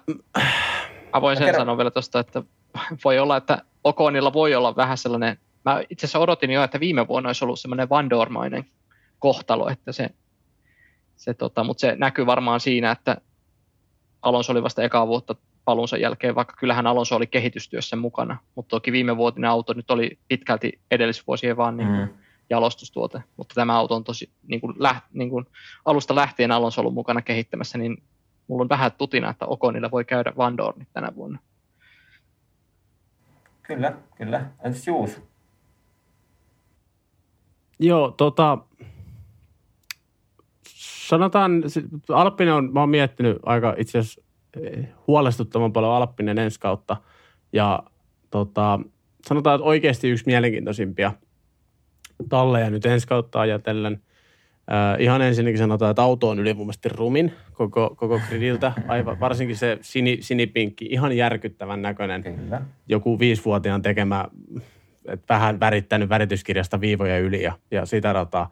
Mutta tota, lähdetään nyt liikkeelle ihan Renaultin voimayksiköstä. Et siellähän yksi, yksi tota Alpine-pomoista Laurent Rossi kertoi tuossa, tästä nyt on jonkun aikaa jo, mutta tota paljasti, että Renaultilla ää, voimayksikön kehitystyä on viime vuosina painottunut tosi paljon ää, voimayksikön tota, tavallaan niin kuin kestävyyteen sille puolelle, että moottori oikeasti kestää ja Ja, ja tätä rataa, mutta nyt, nythän Rossi on paljastanut, että nyt paukut on laitettu nimenomaan sit siihen suorituskykyyn ja se hyvin luultavasti juontaa siitä, että nyt kun, nyt kun tota voimayksiköt menee jäihin, niin kyllähän siihen edelleen siihen su- luotettavuuspuolelle voidaan panostaa, mutta niin kuin tavallaan voimayksikkö itsessään on siinä. Niin se on, se on mielenkiintoista nähdä tuohon alkukauteen, että miten se sitten oikeasti moottori kestää sitä kovaa rasitusta. Se on niin kuin ensimmäinen asia. Toinen on se, että mä en usko enää Okonin kohdalla ollenkaan siihen Van Dorne-kohtaloon, koska Alonso todisti mun mielestä viime kaudella ihan kaikin puolin, että nyt, nyt tota Oviedin, Oviedon ohjus tietää itsekin se, että tässä on ihan viimeiset vuodet käsillä ja kuitenkin niin kuin ajanut niin pitkään Renault-konsernin palkkalistoilla, että tavallaan siitä on väkisinkin muodostunut tärkeä, tärkeä lafka Alonsolle ja haluaa varmasti niin kuin tulevaisuudellekin hyvää ja tiedostaa se, että Okoni on on varmasti Alppinen niin kuin tulevaisuuden suunnitelmissa, niin en missään nimessä usko siihen, että heitetään bussin alle. En, niin kuin, en vaan suostu uskoon siihen. Ää, siellähän myöskin niin kuin Alppinalla pistettiin taustoja aika paljon uusiksi. Siellä on Otmar Safnaueria, eli tuli nyt tuota Aston Martinilta uudeksi tallipäälliköksi sinne, ja tuota, siellä tuli muitakin organisaatiomuutoksia, eli niin kuin selkeästi ei olla oltu tyytyväisiä siihen, että mihin tallin toiminta on viime vuosina mennyt, ja sitähän me ei vaan yksi, se, se voi olla, että se, se tulee näkymään positiivisesti, mutta se voi myöskin näkyä negatiivisesti. Ja ehkä se tärkein, miksi mä en usko edelleenkään Alppineen ihan, ihan liikoja, on se, että siellä on kuitenkin vuodesta toiseen yksi sarjan isoimpia budjetteja käytössä. Ja joka ikinen vuosi, joka ikinen kausi Alppine pettää suhteutettuna siihen budjettiin. Niin mä en niin kuin Mä en keksi syytä, vaikka mä haluaisin keksiä syyn. Mä en vaan niin kuin löydä sitä tekijää siihen, että mikä, miksi tämä vuosi olisi nyt erilainen. Et niillä on niin monta mahdollisuutta ollut. Ne, niillä on tä- käytännössä niin kuin pohjaton kassa siihen auton kehitykseen ja mietitään vaikka joku Daniel Ricciardon sopimus, että pystyy pysty antaa sille niin kuin niin älyttömän mällin rahaa. Niin mä, en, mä en vaan niin kuin yksinkertaisesti löydä sitä syytä, että miksi Alppinen olisi nyt, niin kuin, miksi, miksi olisi just tämä kausi, että ne tekee jonkunnäköistä nousua. Että mä veikkaan, että junnataan siellä keskikastissa ja that's it. Kun mä Juuso kuuntelin sua, niin hitto mun täytyy omia kausi, kausi näitä veikkauksia vähän vetää alaspäin. älä, älä usko muuhun. Tää on nyt ihan pelkkää taas niinku spekulointia. Mutta mä, mut mä heitän silleen, että Alppinen tulee Tallinnan sijoittumaan sijoille viisi kuusi. Et se on nyt siitä meidän Tsunodasta kiinni, että mitenkä Alppinen sijoittuu. Okei, okay, okei, okay, okei. Okay. Mä en taas uskalla tehdä niin kuin mä... Keskikasti on mun veikkaus. Onko se sitten ylempää vai alempaa, niin joo, se, se jää nähtäväksi. Koska mä pidän Okonia sekä Alonsoa, molempia pidän selkeästi parempana kuljettajana kuin Yuki Tsunoda. Et se on nyt siitä Tsunodan, Tsunodan kasvusta kiinni, että kuinka nämä tallit tulee tässä jolla viisi kuusi kääntymään. Okoni on muuten mielenkiintoinen, kun puhuttiin just viime kaudella. Ää, ajo hyvin, sitten tuli jatkosoppari, monivuotinen. Sitten menikin päin peetä, peetä pitkään aikaa, mutta sitten se taas nousi sieltä, että mikä on nyt tällä kaudella se iskukyky. Että. Kyllä. Jännä nähdä.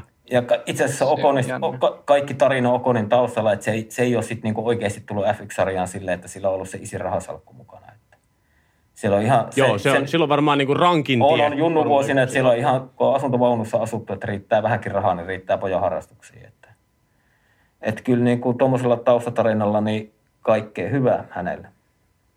Kyllä, ehdottomasti.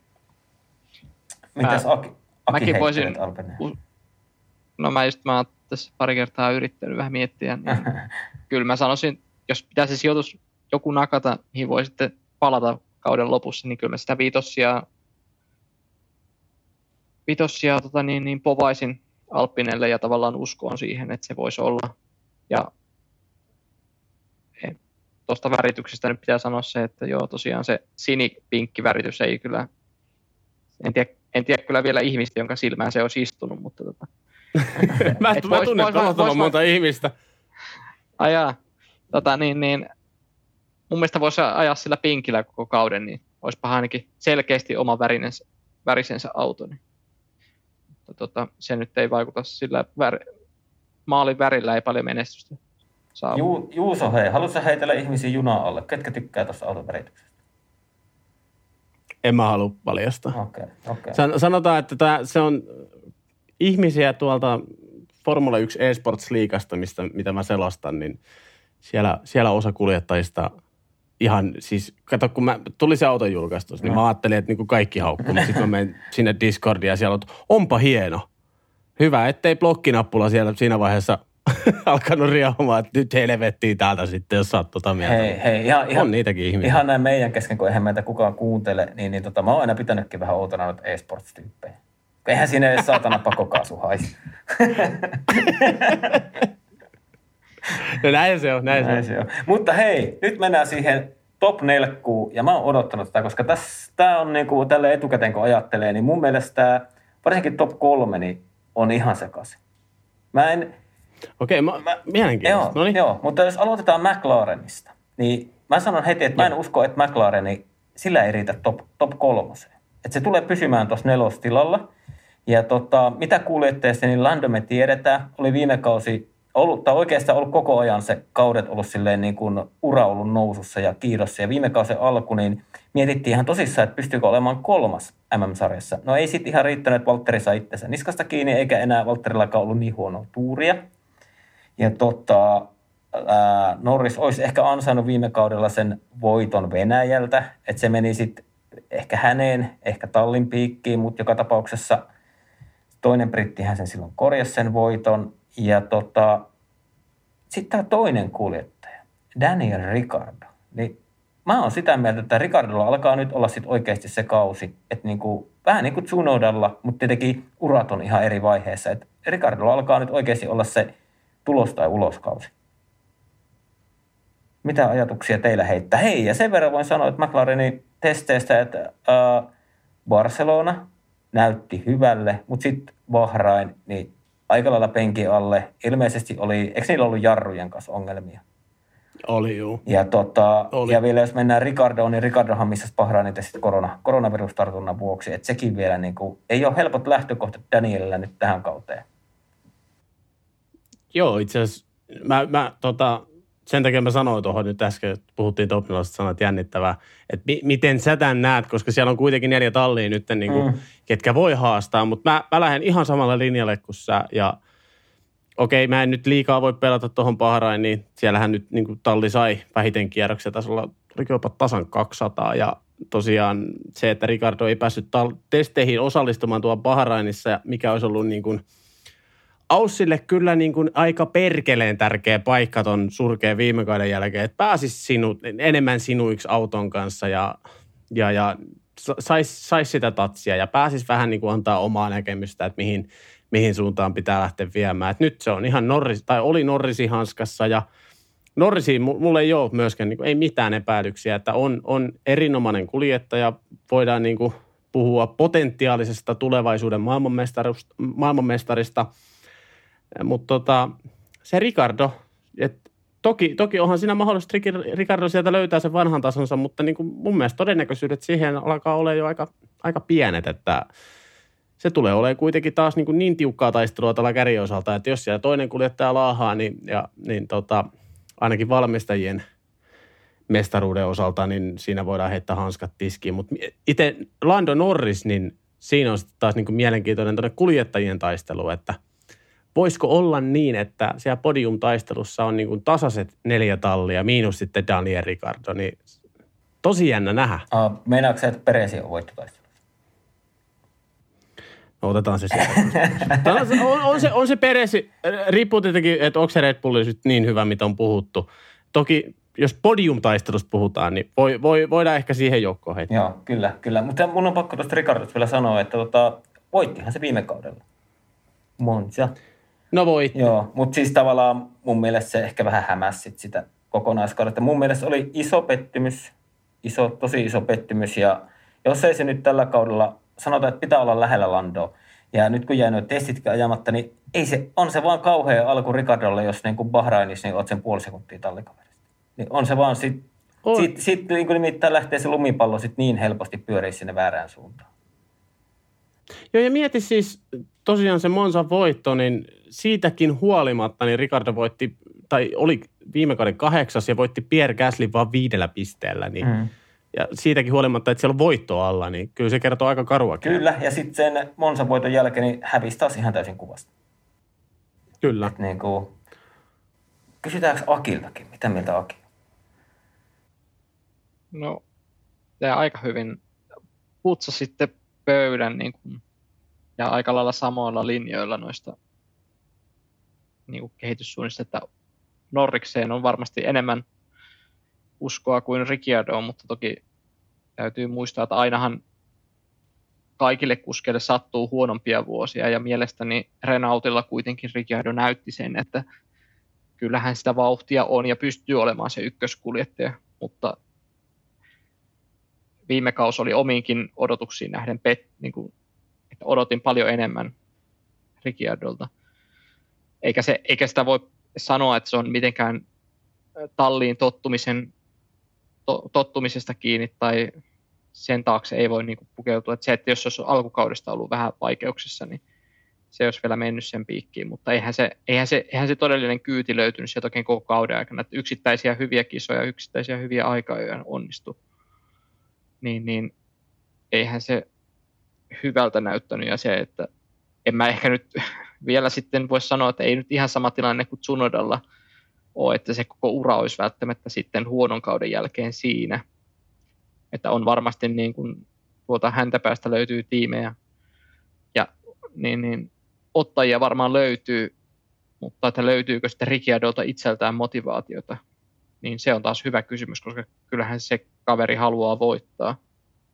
Ja jos sillä ei sellaista autoa ole, niin välttämättä saako se itsestään sitten enää irti kaikkia, varsinkaan nyt ura, uran, voisi sanoa jo kääntöpuolella tai sillä jälkimmäisellä puoliskolla. Niin. Mm. Kyllähän siitä olisi, kyllä mä henkilökohtaisesti pidän Ricciardosta enemmän kuin Norriksista, mutta tota, se, että tuoko se menestystä, se mukava persona, niin se, ei vält, se on niin kuin aivan eri asia. Niin. Ehkä Tallinna mä uskoisin, uskoisin sillä lailla, että se ei välttämättä, en tiedä kumpi teistä sanoi sen, että ei välttämättä riitä, niin mullakin on vähän semmoinen tutina, että ei pelkästään sen Bahrainin testien, että meni vähän heikosti ja saivat vähän kierroksia, mutta muutenkin, että se, koska tuntuu ainakin nyt testien perusteella se, että jos Ferrari on ottanut stepin eteenpäin ja se, mikä yleinen olemus Ferrarilta on, niin sitten taas verrattuna siihen McLaren, niin eihän, onhan se aina niin, että eihän kaikki voi mennä eteenpäin. Niin olisiko McLaren nyt se, joka sitten ikään kuin vähän tippuu kelkasta? Toki toivotaan, että se nousisi sinne kärki podiumtaistoon, mutta...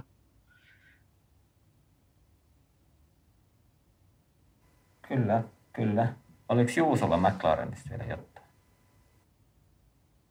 No oishan tässä kuule... No anna tulla, anna tulla. Mit... Tässä on ja, koko ilta ja, aikaa. Siis ihan, niin kun, mä en nyt tiedä, siis kun kuitenkin mäkin Barcelonan testit meni niin kuin sitä dataa, että jopa Lando Norris joutui mediaa rauhoittelemaan, että ei nyt niin kuin ihan, ihan, ihan iisiä vaan, että nyt sattu testit menee hyviä, että ei me näin hyviä olla. Tavallaan joutui jopa silleen vähän puskemaan tallia alaspäin ja sitten iski toi Bahrain ja siellä oli siis, siellä oli ongelmia jarrujen kanssa, mutta... Tavallaan kun kyse on, tämä nyt on ihan täysin mutuilua taas, mutta kun kyse on niin isosta ongelmasta, niin luulisi, että niin kuin siihen on myöskin sitten simppeli ratkaisu, mitä ei vaan niin kuin ehkä siinä testien aikana päästy, päästy selvittämään niin kuin ihan, ihan täysin. Ja edelleen mulla on niin kuin tosi vahva luotto Jack Brownin tekemiseen, koska siis Jack Brownin johdollahan koko McLaren-konserni on, on ottanut niin kuin isoja harppauksia ihan indikaarista lähtien, että Että en mä niin kuin ihan, ihan vielä lähtisi dumaamaan ja niin kuin pitäisin McLarenia silleen varten otettavana ehdokkana siihen, että ehkä, me, niin kuin, ehkä ne tasoerot on sitten sieltä kärjen osalta myöskin tullut siihen, että oikeasti Norris pystyy taistelemaan jopa voitoista asti, jopa ihan tasaisesti tota, kolmen muun tallin kuljettajan kanssa, niin mä en missään nimessä poissulje sitä, mutta lähtökohdat testien perusteella kertoo nimenomaan sitä, että ehkä McLaren on niin kuin, mä en sano, että on ottanut takapakkia, vaan nimenomaan Ferrari on ottanut vähän niin kuin steppiä ylöspäin ja McLaren voi olla jämähtänyt siihen, mitä se oli viime kaudella, mutta siinä on edelleen olemassa se iso todennäköisyys myöskin siihen, että McLaren on ottanut myöskin sen stepin oikeasti ylöspäin ja Bahrain niin oli vähän vaan tuollainen pieni hämäys ehkä. Mm. Ei, ei, ei mikään siis tarkoituksellinen hämäys, vaan niin kuin ihan aiheesta, mutta joka tapauksessa. Miten Juuso, laitatko McLarenia korkeammalle sijalle tallipisteessä kuin siellä neljä? Mä en pysty valitettavasti tällaisena Ferrari-sydämenä tekemään sitä. Mutta sanotaan, sanota, että haastaa, haastaa siellä. Ja mä ihan oikeasti toivon, että Norris nimenomaan niin pystyisi olemaan voittotaistelussa mukana ihan tasaiseen tahtiin. Okei, okay, mitä sä Aki sijoittaa McLareniin? No toisena Ferrari, Ferrari tota, paitaisena kaverina täällä, niin huutelen, että varmaan se nelossija on osittain jopa toive, mutta osittain myös se oma re, suht realistinen näkemys näiden testien jälkeen ja mitä on kuullut, mutta se, se toki pitää sanoa, että se Jack Brownin johtama, johtamistyyli ja koko organisaatio-uudistus, mitä se on tehnyt viiden vuoden aikana, niin on kyllä ollut piristysruiske koko tallille ja kyllähän tallista on tullut paljon miellyttävämpi ja tykättävämpi sen jälkeen, mutta se, että saa nähdä, miten onnistuvat uuden auton kanssa. Ja, ja kyllä munkin on pakko Ferrarin paidassa laittaa McLaren siellä neljä. Ei, ei, ei, niin kuin, ei, ei auta mikään.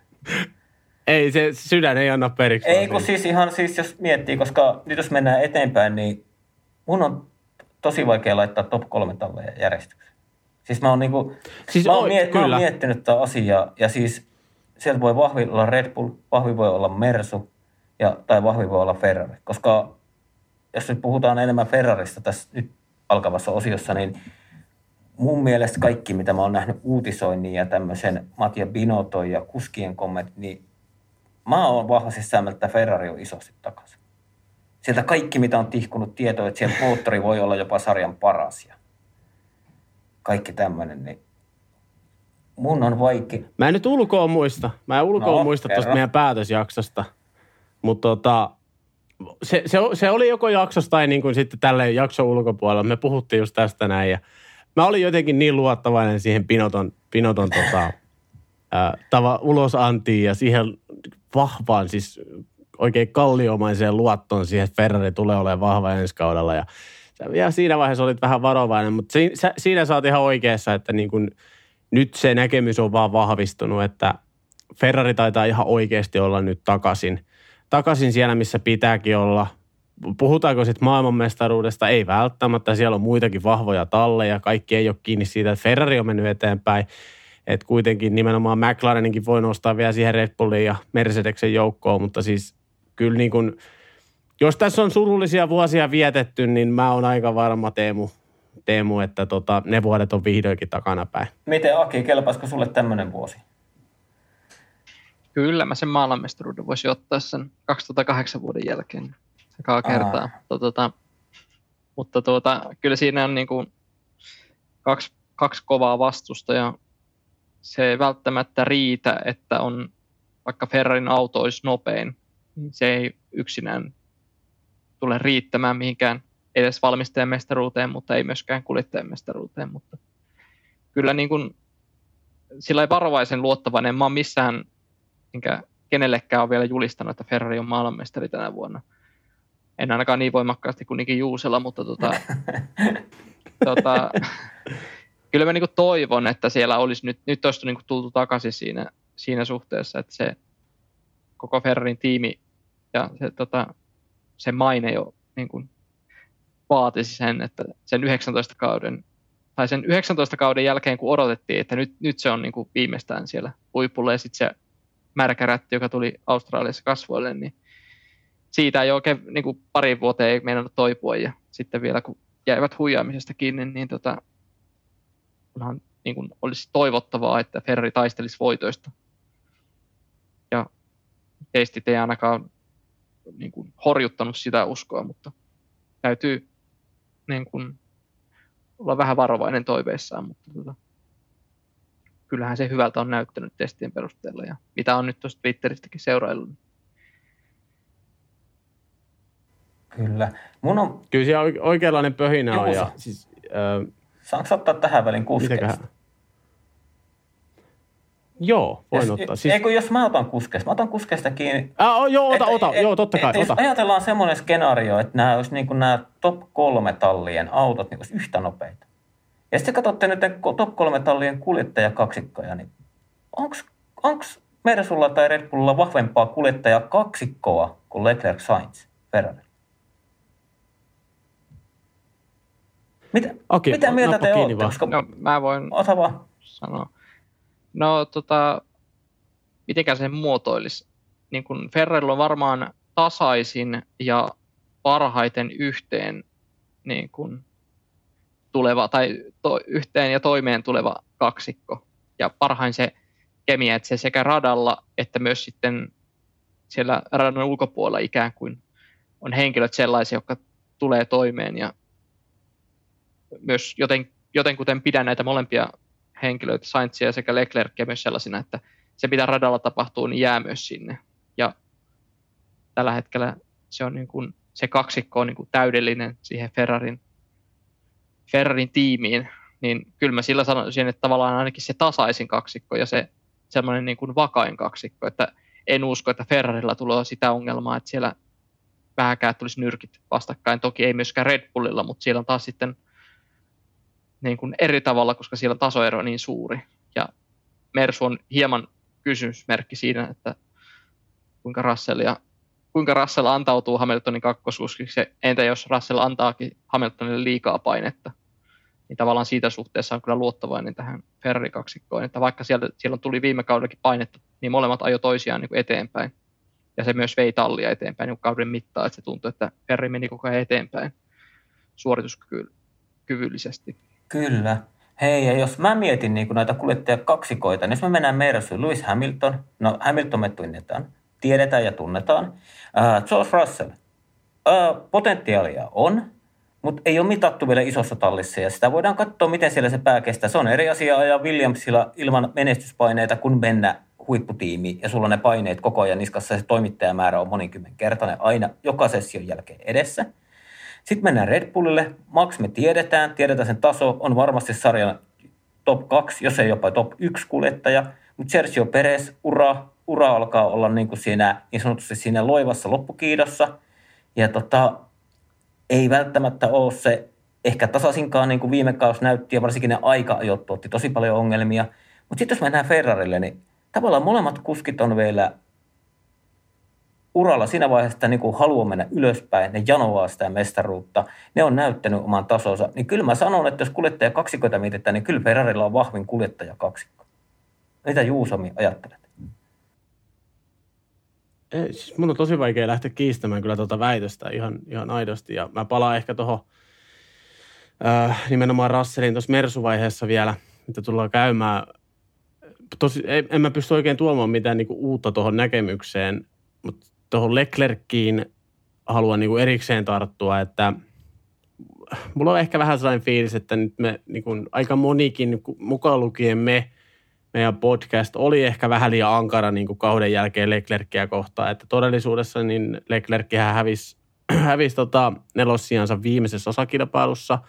Ei ollut yhtä terävä, ei ollut yhtä vahva kuin, kuin aiemmilla Ferrari-kausilla. Se on, se on niinku päivänselvä homma, ei, ei, ei niin kuin siinä kahta sanaa, mutta sitten tavallaan mietitään, kuinka nuori ja kuinka pot, niin kuin oikeasti potentiaalinen Leclercki on, niin ei niin kuin, tavallaan halua jopa pyytää Leclerciltä anteeksi. Tavallaan, ei ei tässä anteeksi. Siellä, siellä on kuitenkin niin kuin edelleen, se, edelleen on se niin kuin valtava potentiaali siellä olemassa, ja nimenomaan just toi, että siinä on niin kuin Ferrari-tilanne, että niin kuin yksinkertaisesti ei voi sanoa, että kumpi on ykköskuljettaja, ja mitä Aki sanoi hienosti, niin molemmat niin kuin viime kaudellakin puski koko ajan toisiaan eteenpäin, mikä vei myöskin tallia eteenpäin, niin jännä nähdä, että siellä tuskin salamat ihan hirveästi lentelee, ja se on ihan pelkästään Ferrari-etu, niin kuin olette sanonut jo. Joo.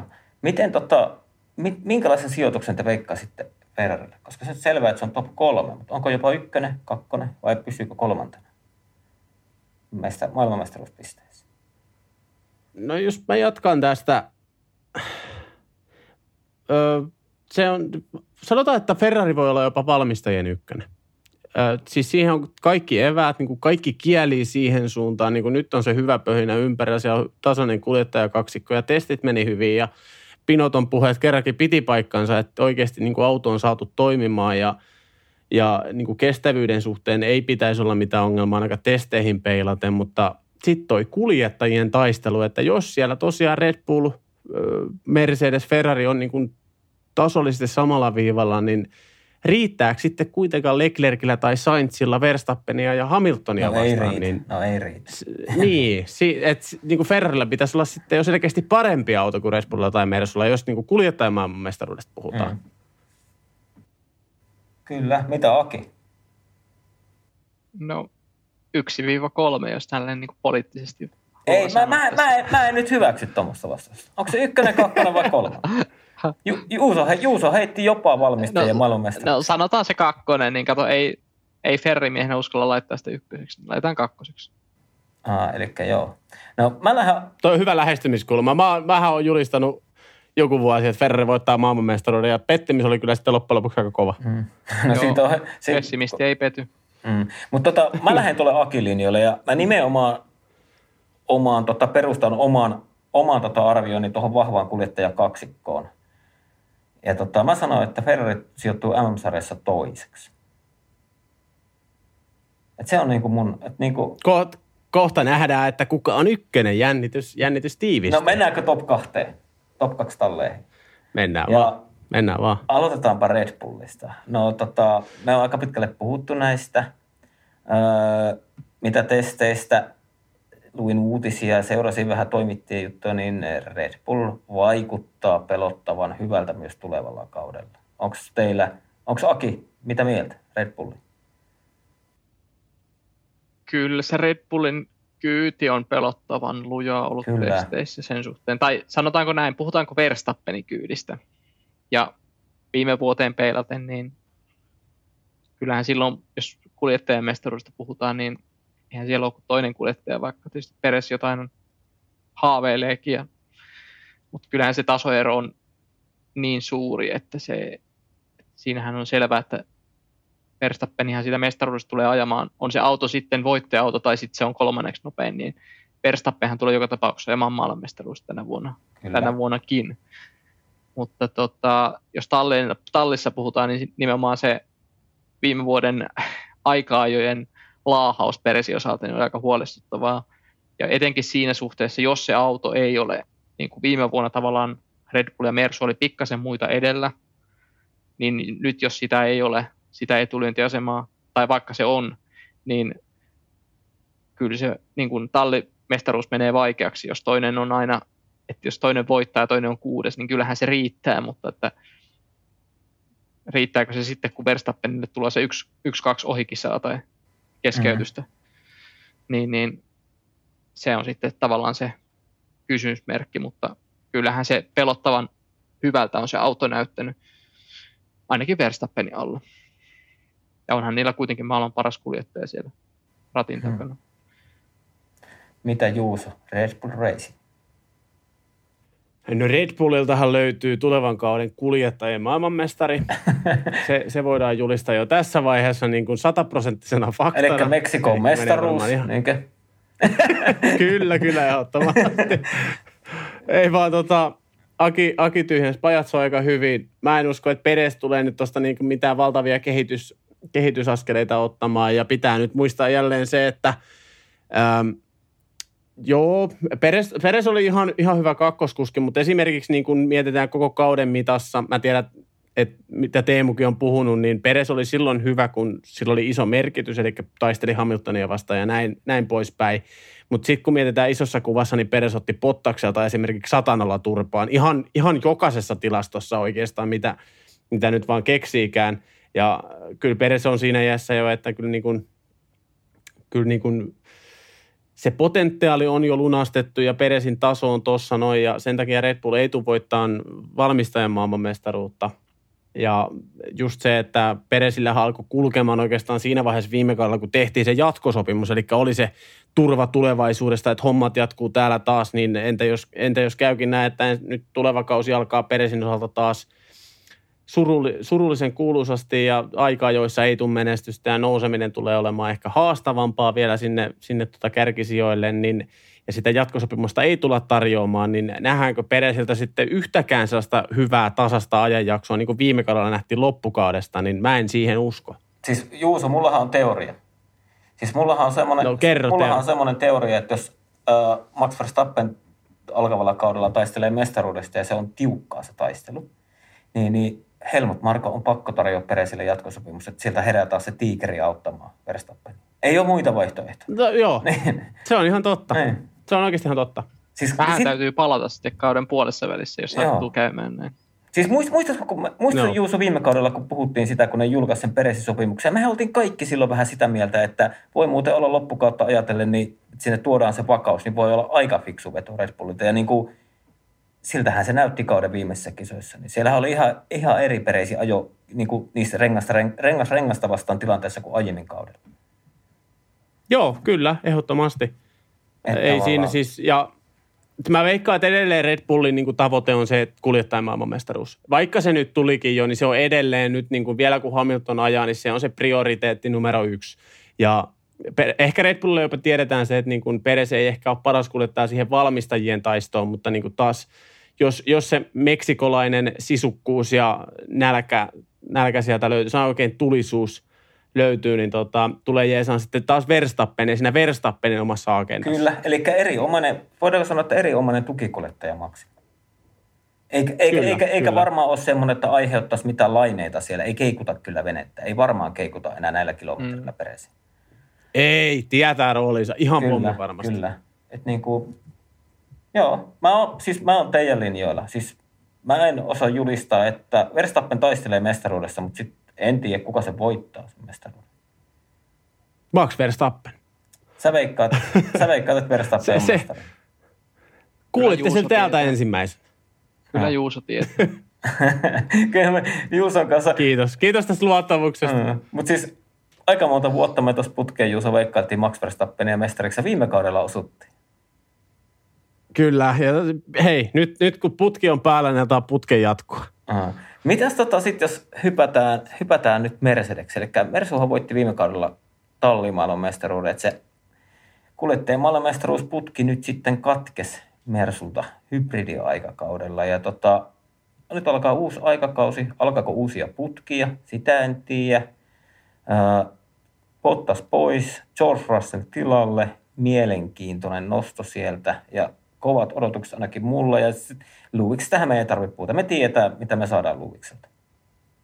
Että niin kuin se on sitä, Joo, se on sitä takuun varmaan suorittamista, että mä ainakin ehkä odotan enemmän sitä, että minkälainen auto se Mersu on, koska sehän näyttääkin hieman erilaiselta kapeinen sivuponttoinen kuin muut. Herättänyt paljon pärinää varikolla omalta aerodynamiikkaratkaisuiltaan, ja hetkeekään mä en usko sitä, kun Lewis Hamilton sanoi, että emme taistele voitoista. Jos se ei ole kuultu si- monta kertaa ennen. Siis, siis mä, mä vaan odotan, siis mulla jotenkin mä niin näin semmoisen, ei se ollut uni, mutta oli melkein nukahtamassa ja mä mietin äf ykkösiä ja mä ajattelin, että Hamilton varmaan voittaa sunnuntaina Bahrainissa ja sitten se kiittelee tallin väkeä ja tiimiä Englannissa, kuinka ne on tehnyt viimeisen viikon aikana testissä niin aivan mahdottoman työ, että melkein Melkein totta varikon hitaimmasta autosta ne on rakentanut nopein. Siis mä, näin, mä siis silmässä horkas oli ja mä ajattelin ja mä näin jo, että se siinä podiumilla tai siinä radalla niin mikrofoni kehu, kehu taas maasta taivaisiin. Mutta mitä ajatuksia? Mä veikkaan, että kauhean kaukana, kauhean kaukana toi ei ole varmaan totuudesta. Et siellä on meillä nyt taas, niin kun, jos Hamilton nyt kysytään, niin tota, hyvä kun Mercedes ansaitsee ajaa Formula yksi, kun auto on niin huono tällä hetkellä, mutta nyt yhtäkkiä taas sen sunnuntaina siis on siinä korkeammalla korokkeella. Niin ja sitten ihan samalla, kaikki muutkin tolvitestien jälkeen edelliset vuodet, niin ihan samalla on ollut. Ei uskota, että ollaan kädessä ja ei uskota, ei Joo. uskota kädessä. Mutta hei, mun on, mun on sen verran kyllä sanottava niin kuin Toto Wolffista ja näistä, että ne ei ole, ne ei ole paljon niin kuin puhunut Red Bullista esimerkiksi. Ne ei ole puhunut muista tiimeistä, mutta taas niin kuin sitten Horneri on taas ottanut silmätikukseen Mersu, että niin kuin onko se niiden vaan kylmäveristä taktiikkaa vai mikä siinä on? Et niinku selkeästi Horneria kiinnostaa Mersu, mutta sitten totta kai Toto ja näitäkin kiinnostaa, mutta ne ei puhu julkisesti mitään siitä. Vai onko vaan niin vitun kylmät välit? Mä oon sitä miettinyt sitäkin asiaa. No kyllä siellä varmaan kylmät välit on. Ei, eihän niinku, kyllä siellä oikeasti niinku viime, viime kausi ei ollutkaan enää ihan sitä, että niin kuin, tota, tavallaan sitä kilpailua pelkästään, vaan ehkä siinä mentiin oikeasti henkilökohtaisuuksiin. Ja siis Wolffihan sanoi, mä en nyt muista miltä ajalta tämä haastattelu, oliko tämä Barcelonan testeissä vai missä, mutta Wolffihan sanoi, kun hänet kysyttiin, vai joku dokumentti, anyway, Wolffi kuitenkin tokasi siitä Silverstonen viime kauden kolarista, että tota, ei he tuntenut mitään säännöä. Se oli tossa. Kyllä he tiesi, että Verstappeni oli kunnossa ja ei niin kuin, tiedätkö niin kuin, ei, ei, ei ollut mitään säännöä. Se oli Drive to Survive. Sä oot varmaan nähnyt, Ai, se oli sä oot varmaan nähnyt jonkun totta trailerin tai jotain, kun siinähän se sanoi, että ei mitään sääliä tule. Se oli ennen sitä julkaisua. Joo, se oli ennen joo. sitä julkaisua. Se oli mun mielestä joku Sky Sportsin oma dokkari, mutta voi olla, että se on sanonut samaa. Joo, joo, siinä se oli. Tai onkin ilmeisesti sanonut. Kakkosjaksossa, muistaakseni. Okei, okay, juu. Sellaista. Mutta joo, kyllä se varmaan ihan taktiikka on. Että ei toi viime kauden mediakinaaminen ja riitely ja tuollainen hiakkalaatikkoleikki, niin Mersu hävisi. Mersu hävisi se. Ihan kylmän viileästi. Niin pakkohan siellä niin kuin ehkä joku uusi kulma on olla tuohon. Ja siis en mä tiedä. Mulla on jotenkin niin kuin Mersusta, tää, tää nyt, Mersu tulee olemaan vahva. Eihän siitä nyt ole kahta sanaa, mutta jotenkin niin kuin Hamilton on, Hamiltonilla on tilanne, että niin kuin ainakin kaiken sosiaalisen median ja tällaisen perusteella, niin Formula yksi ja ajohommat kiinnostaa niin kuin koko ajan vähenevässä määrin. Mm. Että se on niin kuin koko ajan laskee vähän. Että nyt niin kuin kiinnostaa kaikki muu paitsi Formula yksi. Toki nyt tulee olemaan vahva. En mä nyt sitä sano. Kyllä sitä kahdeksas se, mestaruus kiinnostaa. Ulos. Kyllä sitä kiinnostaa. Joo, kiinnostaa, kiinnostaa, totta kai. Mutta jotenkin niin kuin, en mä tiedä. Siis Mersulla on nyt niin kuin täysfokus siihen, että niin kuin Red Bulli taas päihitetään, mutta entä jos sitten huomataankin alkukaudesta, että ei, ei tämä vaan yksinkertaisesti riitä, koska niinku tuntuu, että Toto Wolff on niinku kauhean sain äksyilevä, aggressiivinen medianeessa ja niinku antaa vähäisiä lausuntoja ja Hamiltoni on vähän niinku homoilasena koko ajan, että niinku keskittyy muihin asioihin niinku somen perusteella ja median perusteella ja sitten sinne tulee nuori kukko George Russell, josta piti muuten oikeasti sanoa se, että mulla on tullut ihan samanlainen kuva siitä haastatteluiden ja tilanteiden perusteella, että on vähän ylimielinen, on vähän sellainen vittupää. Että niinku tietää, että on helvetin hyvä ja niinku ei tyydy mihinkään muuhun kuin siihen, että hän on paras. Ja kilvan ajallahan se on hyvä, hyvä asenne, mutta niinku nyt edelleen, he, nyt on vastas Lewis Hamilton. Mm. Et nyt, nyt pitää tietää myös se paikkansa, muuten ne salamat ihan oikeasti sinkoilee siellä ja se on Mercedeseltä kaikki pois siinä vaiheessa. Niin. Siis tosi mielenkiintoinen toi, Russell, toi Tallinn. Sä kun puhuit Juuso just tuosta Russellista, niin mä mietin, että se on joko tosi vahva, tai sitten se vaan iskee se tasotulo huipulla, niin vasten naamaa. Miettii, mitä tallikavereita sillä on. Ollut. Hei, siinä on se. Kyllä, kun siellä on kuitenkin kupitseja Latifiketa vastaan taisteltu. Yksikätinen ja, sä, ja sä sanoit hyvin. Tai siis yks, yksikätinen niin, ja sä sanoit hyvin tuossa. niin. Ja sä sanoit hyvin tuossa, että helppohan se siellä Williamsilla on tehdä tulosta, kun kukaan ei odota sitä. Ja sitten kun sä teet sen tuloksen, sä oot sankari. Mm. Mut Mersulla sulla ei ole mitään muuta vaihtoehtoa kuin tehdä se tulos, muuten saat epäonnistua. Kyllä. Se on niin kuin täysin kääntyy tavallaan se laiva siinä, tavallaan niiden paineiden suhteen. Eli tavallaan sulla Williamsilla Juu. sulla on pelkänä käytännössä vaan voitettavaa. Ja sitten sulla Mersulla, jos et se ole ykkönen, niin sä oot häviä. Et se on niin kuin, mm. se on kyllä, se on tosi, tosi karu maailma. Ja niin kuin jos mietitään, jos vielä Valtterista puhutaan sen verran, että kyllähän se Valtterikin tuli kovan maailman läpi. Ja Alfalle, niin voi varmaan olla silleen, pienemmillä paineilla aina lyö visirin kiinni, kun lähtee radalla. Joo, kyllä. Ja siis mä, mä voisin tehdä Mersusta vaikka niin kuin yksin puhelulla oman jakson, niin mulla on jotenkin niin, kuin niin paljon, mä oon funtsinut tätä hommaa, mutta Aki, kerro säkin nyt vähän. Tota, joo, mullakin varmaan olisi monenlaista sanottua Mersusta, mutta tota, pysytään, pysytään asiassa. Öö, ajattelisin näin, että Hamilton on yhtä, vähintään yhtä vahva kuin viime vuonna ja niin kuin radalla. Mä en ole, en ole ikinä seurannut Hamiltonia, en, en Twitterissä enkä I G:ssä, joten en oikein osaa sanoa siihen, että millaista, mitkä asiat sitä on kiinnostanut. Hir, niin kuin sillä ei, kyllä mä nyt suurin piirtein tiedän, mitkä asiat sitä on kiinnostanut radan ulkopuolella, mutta että en epäile, en epäile hetkeäkään, etteikö se radalla olisi yhtä kova kuin viime vuonna, mutta kyllähän se mielenkiintoisempi nimi on se Russell ja just niin kuin te olette tässä jo pohjustanut siitä, että se on hyvin helppoa tehdä se tulos huonommassa tallissa, kun on vain voitettavaa, mutta sitten kun se, se edes se haamupäivä, se kun se tietää Russell itsekin, että sattuu se, sattuu se elämänsä tähän asti paras ajovire, ja sitten sä silti jäät kaksikymmentä aikaa, jossa Hamiltonille, niin sellaisten jälkeen, että sitä kun, niin kun Bottas teki sitä viisi vuotta, niin mm. se, eikä se takki välttämättä aivan tyhjä ole, mutta se, se aiheuttaa sellaisen, niin kuin voi aiheuttaa sellaisen lamautumisen, että se ei enää, niin kun, että se enää usko siihen, että, niin kun, että se usko jossain kohtaa loppuu, mutta tavallaan se, että se on jännä nähdä, että onko Russell oikeasti niiden hypen, hypen niin kuin mukainen ja on se yhtä niin kuin nopea ja luotettava ja tasainen kuljettaja, koska en mä nyt, ainakaan sitä tasaisuudesta ei ole Williamsillakaan ollut mitään niin kuin sillai merkkiä, etenkin kisoissa, että on aina vaikea sanoa, että onhan Williams kisautona ollut aika usein aika huono, niin kuin Bottaksen aikanakin, niin kisoissahan se tuli aina alaspäin sillä autolla, mutta sitten taas kyllähän Mersu-aikanakin Bottas sitten tuli kisoissa yleensä alasta aikaa, jossa paremmin pystyy Hamiltonia vastaan ajamaan, mutta sitten kisoissa tuli se niin kuin kuskinkin tasoero, että sitten kun oikeasti pitää ajaa se seitsemänkymmentä kierrosta putkeen täydellisesti, niin si- siinä kohtaa se ero tulee ja se, että miten sä säädät auton, niin on, on mielenkiintoista nähdä, mutta kyllä mulla on vähän on samoja, samoja ehkä niin kuin taustalta ajatuksia Russellista, että siitä se aika hyvin sopii siihen Toto Wolffin ö, tuittupäisyyteen ja siihen ehkä myös siihen Hamil, tavallaan siihen Hamiltoninkin mediapeliin, että, että kerrotaan valheita median edessä, mutta ajatellaan aivan toista ja se näkyy myös, niin kuin, se näkyy myös sitten tavallaan niistä kommenttien läpi ja niistä ilmeistä, että siellä on jotain muuta taustalla, niin, niin sillai on kyllä vähän samaa. Siinä voi jotain perää olla, mutta se nyt ei tietysti, että jos haluaa voittaa formuloissa, niin myös pitää olla hieman itsekäs ja pitää uskoa itsensä välillä jopa vähän ylitse sen, mitä on oikeasti, että kuinka potentiaalinen kaveri onkaan. Joo, ja sitten... Jännä nähdä, ja kyllä mä, kyllä mä vähän uskon, kyllä mä siihen myös uskon, että niitä kipinöitä saattaa lennellä siinä kohtaa, jos Russell pääsee Hamiltonin tasolle edes hetkittäin, niin kyllä ne saattaa jossain kohtaa vähän ottaa vastakkain siellä ollaan. Joo. Joo, mä itse asiassa nyt, mä haluan antaa Teemulle puheenvuoron, nyt kun Aki, A, Aki alusti tämän, mun piti oikein kysyäkin. Et on olemassa se skenaario myöskin olemassa, että entä jos Russell pistää Hamiltonia päihin? Mitä sikkää?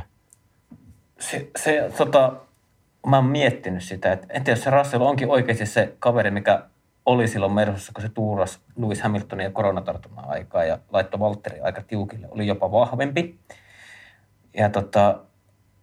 Entäs jos siinä oikeasti käy, niin kuin sä Juuso tuossa kyselit, että Russell onkin kaksi kolmekymmentä Hamiltonin nopeampi koko ajan. Mä siis jotenkin mä voisin ostaa sen vielä, että se voisi olla aika-ajoissa nopeampi, koska tiedetään, että Hamiltonillakin on ikää ja se rupeaa näkymään se ikä ihan ensimmäisenä aika-ajon tuloksessa.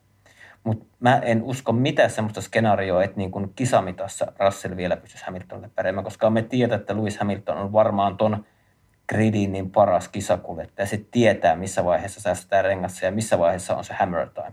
Niin, niin se voi olla, että niinku aikaa, jossa voi Russell ollakin lähellä, mutta kisamittaa mä en usko.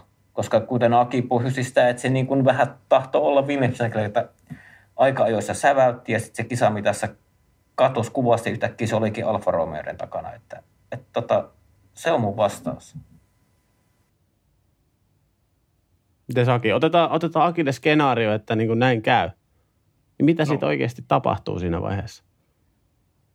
Se on, se on hyvä kysymys, mutta niin, kyllä mä uskon siihen, että ei se ainakaan ö, ikään kuin, eihän se koskaan ole kokeneelle kuskille helppo tilanne, kun yhtäkkiä tulee kymmenen vuotta nuorempi ja kymmenen vuotta vähemmän formulassa ajanut kuljettaja, joka lyö, koska kyllähän niissä tilanteissa aina on ollut se, se tavallaan, että jos ei se ennakolta ole ollut odotettua se tapahtuma, niin se on aiheuttanut aika paljon niin kuin, myös siinä kokeneessa kuljettajassa niin erilaisia niin kuin, tavallaan ää, ja sillä on vaikutuksia siihen kokeneeseen kuljettajaan. Ja myös sit se voi näkyä siinä, että kuinka, kuinka yhteen puhalletaan ja kuinka autoa kehitetään. Että jos, jos heillä on niin kuin esimerkiksi erilainen ajotyyli tai hyvin samanlainen ajotyyli, niin sittenhän tavallaan taas voi miettiä, että että jos on samanlainen ajotyyli, niin se ei välttämättä vaikuta siihen auton kehitystyöhön, koska silloin se menee molemmilla samaan suuntaan. Mutta jos se menee tavallaan, että vedetään vähän niin kuin eri naruista sen suhteen, että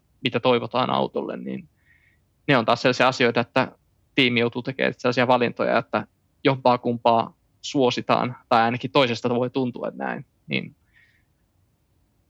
on, on, olisi mielenkiintoista nähdä, jos näin käy, mutta vähän samaa mieltä, mitä Teemukin siihen, että kyllä mä uskon siihen, että aika, jossa Hamilton on lyötävissä, ja kyllähän se Bottaskin se osoitti, että eihän, niin kuin, eihän se, se tule varmaan se ongelma olemaankaan. Russellin tapauksessa kyllähän se on näyttänyt sen, että aika, jossa oikeasti on hyvä, niin kuin sitä sanotaan mister Satur- Saturdayksi, niin, mm. niin, niin, mm. ää, niin, niin eihän se tule ongelma ole, mutta kyllä se, kyllä se jonkun aikaista kitkaa tulee aiheuttamaan. Ja varsinkin siinä suhteessa enemmän kuin Ferrari kaksikolla, koska kuitenkin molemmilla kuskilla on sama nälkä ja sama voittamisen tahto, ja kumpikaan ei ole voittanut, mutta sitten taas tässä Mersun tapauksessa, niin siellä on toinen, joka on voittanut kaikista kuskeista formuloissa eniten, ja toinen kuski, joka ei ole vielä päässyt näyttämään sitä potentiaalia eikä päässyt voittamaan. Aki, saanko esittää kysymyksen? Mä, mä näen tässä... Mä esitän kysymyksen. Jos, jos käy tuo Akin skenaario, eli niin kuin tavallaan ajo, ajo, ajotyylit on Russellilla ja Lewisillä, niin on tota erityyppiset, niin mitäpä lottootte, kumpaanko suuntaan sitä autoa lähdetään sitten kehittämään, jos sitä lähdetään kehittämään? Kallistaako se auto numero neljäkymmentäneljä vai auto numero kuusikymmentäkolme se kehityssuunta? Varmaan tota, ensimmäisen puolen vuoden aikana täysin pommin varmasti Hamiltonin suuntaan. Mutta se, että onko Hamilton jatkamassa vuoden vai onko Hamilton jatkamassa neljä vuotta, niin saattaa vaikuttaa myös siihen, että kuinka paljon Russellin sanalla voi olla painoarvoa. Joo, Lewisellahan on tiedetä. Kaksi vuotta sopimusta vielä. Mm. Toki on, onhan näitä sopimuksia ennenkin lopetettu. On, on, on, on. Roosberg viimeisin Mersulla kesken sopimuksen hypännyt. Mm. Sellaista. Mitäs Juuso? Mikä, mikä sekin skenaario olisi? Hamilton kokee, että hän on tiukilla Russellin kanssa ja voittaa tänä vuonna mestaruuden ja lopettaa siihen. Siis mä uskon siihen ihan täysin. Mä uskon siihen ihan täysin. Jos Lewis tänä vuonna saa kahdeksannen mestaruuden, niin se uras mun siihen. Tähän, tähän mä yhdyn kanssa ihan sataprosenttisesti. No. Mut mä, mä palaan ihan vähän Pala. taaksepäin tuohon, mitä mä kyselin teiltä. Niin mulla ei tavallaan niin kuin ole mitään tietenkään varmaa siihen, mutta mä, mä vaan ajattelin nyt ää, sitä, kun Leclerc tuli Ferrarille. Ja suuri mestari Sebastian Vettel oli, oli vienyt Räikköstä, miten, miten halusi, ja oli selkeä ykköskuski, ja pääsi haastaa mestaruudesta. Ja auto, auto se ei ihan riittänyt, ja, ja tätä rataa, ja sitten tulikin Leclerc, ja suuri mestari olikin vaikeuksissa.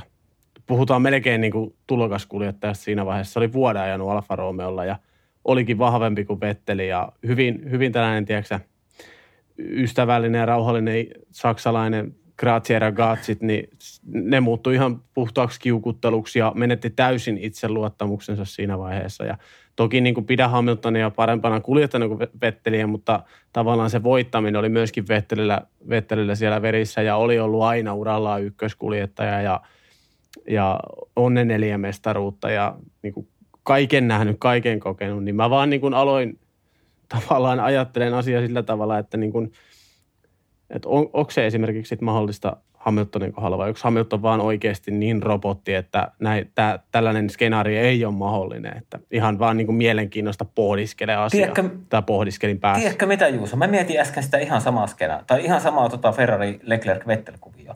Mutta sitten mä niin kuin omassa päässä tulin siihen ajatuksesta, no ehkä se Vettelin luisu alkoi kuitenkin jo sillä kahdeksantoista kaudella, kun se otti turpaa Hamiltonilta mestaruustaistelussa ja alkoi tekemään niitä pyörähtelemään, niitä virheitä. Et, et ehkä se, siis mä en kehannut sen takia sitä ottaa, kun mä siis mietin omassa päässä, että ehkä se lähti sieltä jo. Eikä mitään pois Charles Leclerciltä, ei, ei yhtään mitään pois, mutta niin kun itse vaan niin kun ajattelin, että ehkä se, niin kun se luisu alkoi sieltä tavallaan niin kun jo puoli kautta aie, aiemmin, kun oli vielä Kimi tallikaverina. Joo, joo. Semmosta. Joo, ihan, ihan totta. Joo. Ja siis mitä sun kysymykseen tulee, niin mä en usko, että Lewis Hamiltonille se on henkisesti niin vahva, mistä, millä, millä taustoilla se tulee, mistä tulee, mitä se on kokenut ja ollut tuossa valokeilassa, niin varmaan on yksi varikon niin kuin henkisesti vahvimpia kuljettajia. Joo, joo. Hyväksytään tämä kyllä. Oliko Akilla tohon, tohon kuvioon jotain? Voit, no, voisiko siihen, siihen oikein Vettel-Leclerc-asetelma olla? No, aika sama näkemys, mikä, mikä tota, sullakin oli, että se, se, tota, se luisu ja itse asiassa niin kuin se taso, Vettelin tason aleneminen alkoi jo sieltä edelliskauden, ja Vettel ei siitä ikään, voi sanoa näin, että ne jälkikäteen helppo sanoa, mutta tuntui siltä, että se oli liian kova paikka, vaikka siis kyllähän se itse sen jo tiesi, että se auto ei antanut loppukaudesta enää sitä niin kuin, mahdollisuutta sen mestaruuteen, mutta se tavallaan se luisuminen alkoi sieltä Joo. edelliskaudelta, ja sitten se Leclercille ikään kuin tuli semmoinen hyvä sauma, kun sitten sattukin, että se auto ei aivan ollut se ykkösauto, niin sitten se vielä ehkä antoi vielä sellaisen vähän niin kuin Vettelille semmoisen niin kuin, miten nyt sanoisi, jos se auto kun oletettiin, että se oli voittava auto ja sitten se ei ollutkaan, niin enemmän siinä Vettel todennäköisesti menetti suorituskykyään sen suhteen, että tiesi, että ei tälläkään autolla tulla voittamaan miestä. Kyllä, juuri näin. Leclerc oli nälkäisenä, tuli, nä, Leclerc tuli nälkäisenä kuljettajana, niin onhan siinä tavallaan tässä, tällä kauteen se verrokki, että jos se sattuu, että se Mersu ei olekaan voittava auto, niin siinä tapauksessa Hamiltonkaan ei välttämättä ole se kuljettaja, joka yhtäkkiä ajaa sillä huonolla autolla niin kuin mestaruudesta. Että tavallaan että se tästä muuten koke- kokeneella kuskilla, jos sattuu tällainen, että auto onkin huonompi kuin ajatellaan, ja mm. Hamilton tietystikään ei kelpaa mikään mun me- kuin mestaruus, niin onko vaikka Hamilton on robotti ja eri, niin kuin eri luokassa, omassa luokassaan henkisellä tasolla, niin tavallaan onko se silti pieni semmoinen takaiskuja? Niin, ja kun ei se tarvitse olla, ei se tarvitse olla kuin kaksi prosenttia pois sieltä yläpäästä, niin sitten se niinku ei ole enää se suoritus siellä. Jos se näkee neljä viiden kesän jälkeen, että ei olla tänä vuonna niin mestaruustaistelussa, niin sitten se totta kai avaa ihan eri tavalla niitä ovia Russellille.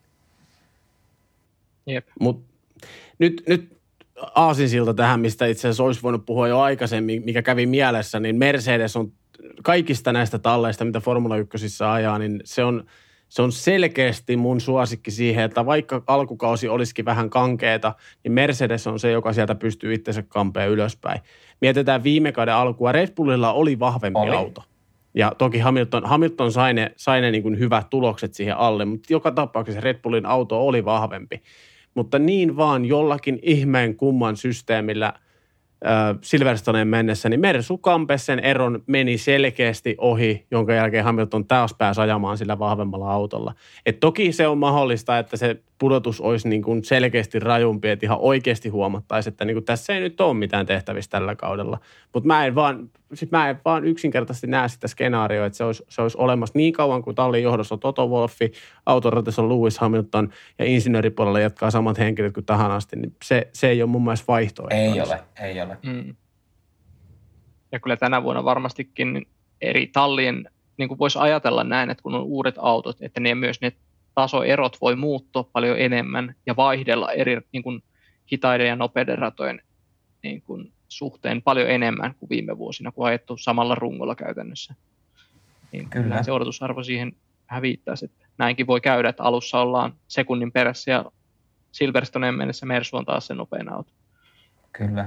Joo, tämä itse asiassa liittyy vahvasti siihen, äh, olin sporttimaistereissa vieraana, niin siinä, olikohan se siellä, missä mä sanoin, niin tota, näistä tämän kauden autoista nimenomaan, että niin kuin nyt on niin paljon eri lähestymiskulmia näiden autojen rakentamisessa, kun säännöt vielä vähän hakee uomia, että siellä on niin kuin se ää, tavallaan se kokonaisvaltainen paketti, että tämä on sallittu ja tämä ei, mutta siellä haetaan niin kuin sivuponttoneista ja etusiivistä, kaikista näistä rakenteista niin kuin huomaa se, että tallella on tosi eri, erilaiset lähestymiskulmat, niin tämä on nimenomaan nyt se kausi, kun tällaisia asioita voi tapahtua, koska taas kun tästä mennään vuosi eteenpäin, me lähdetään tekemään kaus, tuota meidän season vitosta, niin kyllä ne autojen ulkonäöt ja ihan tekniset ratkaisut, niin se menee enemmän tai vähemmän siihen kopiointiin, kyllä. Että okei, toi toimi tuolla tallilla ja, ja sitä rataa. Niin toi on ihan tottaakin, mitä sä sanoit, että nyt tämä kausi on nimenomaan se, missä tällaista voi tapahtua. Niin, ja isoja steppejä, joku löytää joku uuden jutun, ja sitten siinä kuitenkin menee joku kuukausi ennen kuin joku kerkee kopioida sen.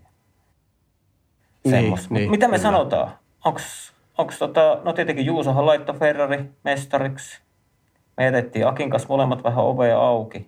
Niin, niin tota, mitä sä Aki sanot? Mikä Mercedeksen M M-sijoitus? No tota, kyllä mä, mitenkä nyt muotoilis, mä pelkään, että Mersu voittaa tallien mestaruuden jälleen kerran. Tota, ja tota, näkemys on siinä, että se ehkä just perustuu tähän aiempien kausien, myös tähän kehityskäyrään ja sen suhteeseen. Ainakin varsinkin Hamiltonin kohdalla, että kyllähän Bottaksella on tullut niitä loppukauden romahduksia, mutta et etenkin sitten, kun aletaan ratkomaan niitä, niitä tota, yksittäisten kisojen voittoja ja mest, niin kuin kuljettajan mestaruutta, niin Hamilton on siinä tilanteessa parhaimmillaan.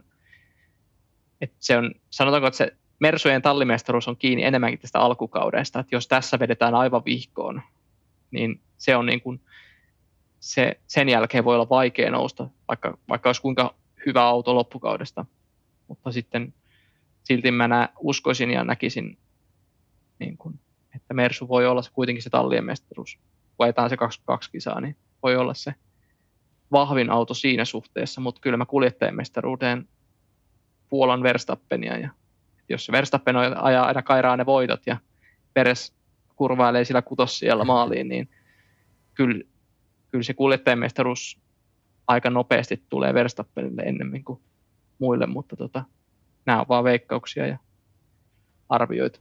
Ja joo, sillä, että sit mun arvioissa taas se Red Bull jäisi tallimestaruudessa jopa kolmanneksi. Mä povaisin sen suhteen tasasta kärkikamppailua kolmen tallin välillä. Ja mulla, mulla on oikein sama rivi kuin sulla, eli mulla on Mersu, Ferrari, Red Bull. Mitäs Juuso? Mä kehittelin tällaista listaa tälle hatusta, että mitä kaikki mä mainitsen, mutta Ferrari voittaa valmistajan mestaruuden, Mersu toinen, Red Bull kolmas, Verstappen voittaa kuljettajan maailmanmestaruuden. Sitten mä haluan nostaa, just mitä puhuttiin, niin kauden suurin yllättäjä on Haassi. Tekisi mieli jopa sanoa vähän Alfa Romeo siihen, mutta mä oon sen suhteen vielä tosi varovainen.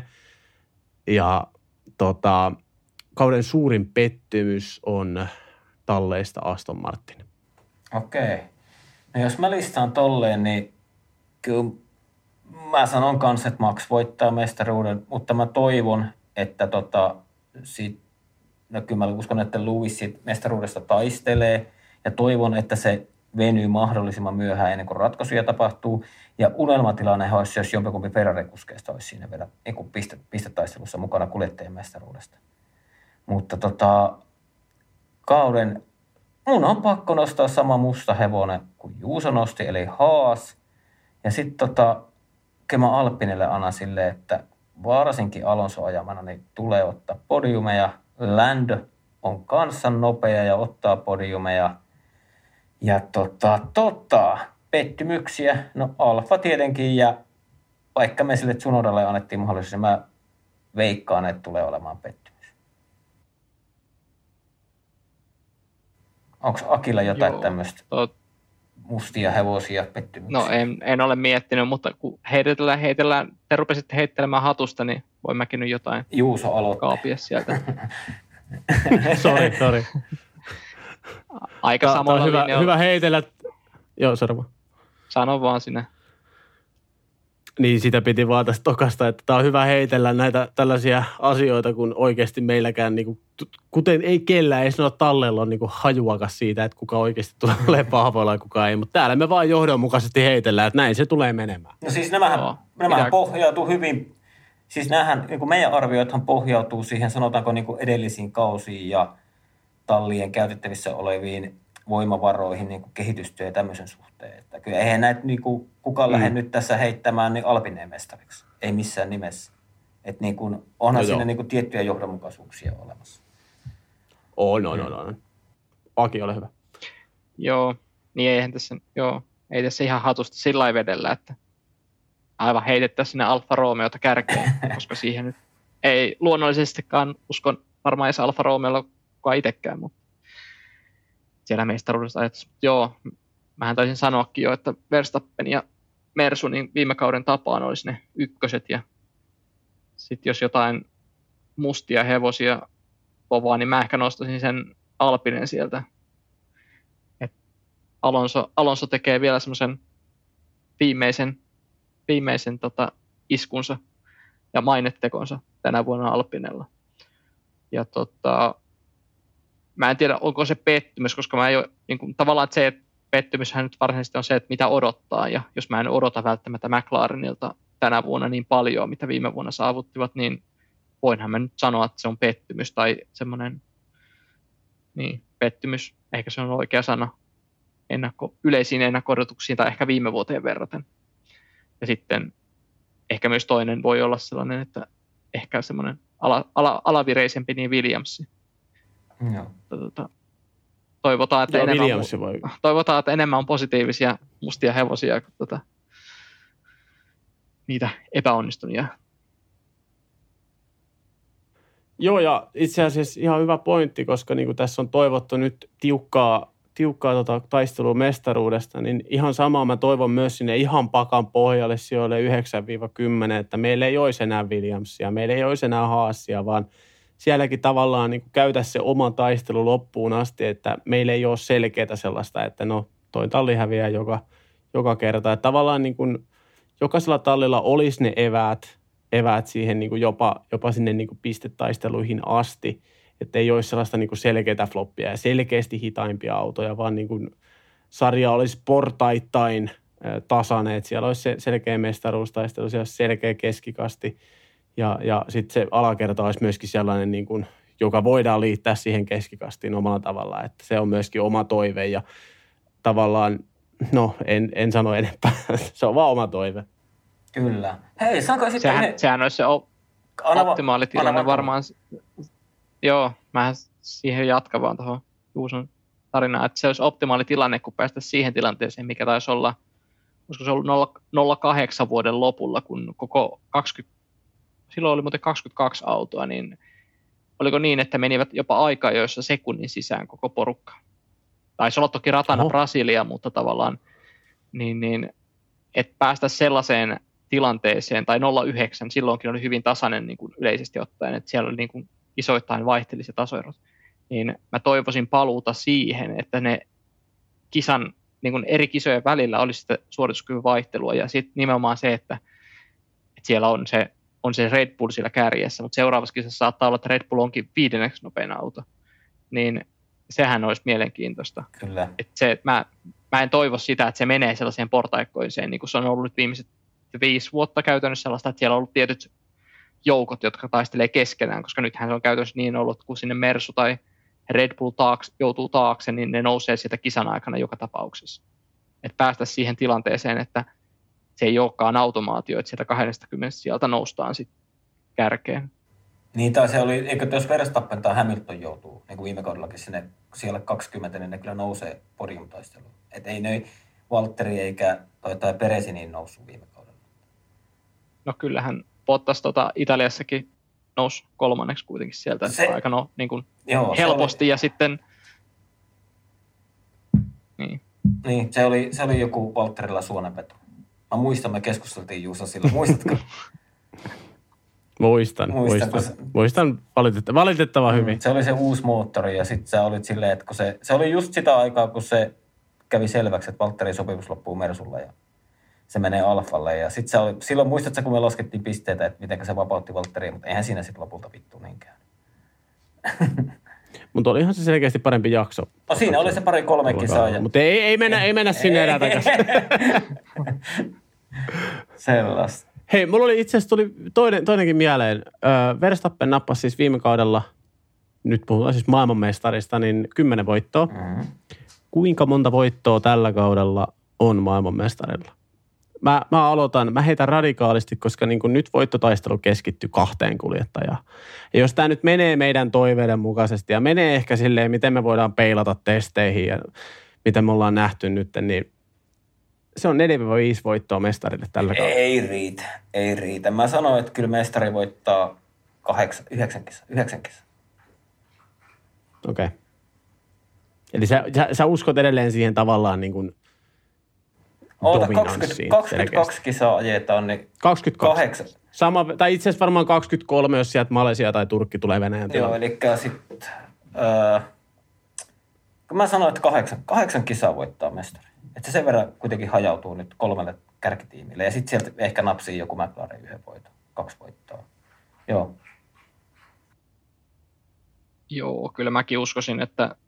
Kyllä se vähintään seitsemän kisaa pitää voittaa, että kuljettajan mestaruuden voittaa, koska se voiton, voiton merkitys tuossa nykypisteissä on niin suuri, että kyllä niitä pitää ottaa. Se, ei, se, todennäköisesti se kuski, joka voittaa eniten kisoja, niin myös voittaa kuljettajan mestaruuden. Öö, että sekin pohjalla, että Kimikin voitti kuusi kertaa kaksituhattaseitsemän vuonna ja kuitenkin kisoja jättiin vaan seitsemäntoista ja olevinaan tuntui siltä, että voitothan jakautui aika tasan kuitenkin siinä vuonna. Mm. Niin siltikin, että kun sä voitat kisoja riittävän monta, niin sä voitat mestaruudet. Mä uskon, että se on joku seitsemän kymmenen, että se sen verran vaatii. Kyllä. Teillä oli tällaiset realistiset veikkaukset. Mä taas mä vedin toiveikkuudella oman veikkaukseni, niin katsotaan, miten nyt sitten käy. Hei, mulla oli sehän olisi toiveita, että toi, sehän olisi toive, että kaksi voittoa riittäisi mestaruuteen, että voisi ajatella, että kaikki kaksikymmentä kuskia voittaisi, mutta se ei ihan realistinen. Oliko se Keke... Tai Kike Roosberg-maisesti niin, yksi, yksi niin, voitto, kahdeksankymmentäkaksi. Hei, yksi semmoinen, mulle tuli mieleen, tässä tuli vaan tuossa, kun mietin sitä Ricardoa vielä eilen, että pääseekö se avauskisaan, niin mitä veikkaatte, joutuuko kuka tiimi käyttää niin sanottua kolmoskuljettajaa tulevalla kaudella? Nyt kun tässä kuitenkin ilmeisesti tämä koronakin on alkanut helpottamaan maailmalla ja niin edespäin, niin mitä, mitä veikkaatte? Että mikä talli joutuu vai että tarviiko? Niin, tarviiko joku talli niin sanottua kolmoskuljettajaa käyttää niin kuin kisaviikonloppuun? No siis sehän on hieno nähdä, että tietenkin niin kuin, ää, ei, to, ei toivota kenellekään mitään pahaa se nyt tähän heti alkuun, mutta toisaalta se hieno taas nähdä, nähdä tota Alf, Aston Martinin testikuljettaja tai reservikuljettaja Nico Hülkenberg taas yhden, yhden kaksi kisaa tota, Formula yksi-auton ratissa. Entä Piastri Alfa tai... Joo, totta. Ja, mutta, mutta kun tämähän on se, niin kuin se farsi tässä hommassa, kun ne ei ikinä mene silleen, että se oikeasti se talliin merkattu kolmoskuljettaja ajas, kun sittenhän se on aina se, että tulee joku ulkopuolelle. Se pitäisi olla mun mielestä ihan, että se on, se, se on sitten reservikuljettaja hommia, se pitäisi olla mun mielestä mm. sillä. Niin, pitäisi olla, mutta kyllä se siis, viime vuonna meni niin. niin äh, mikäs se viime vuonna oli? Kubica korvas Kimin.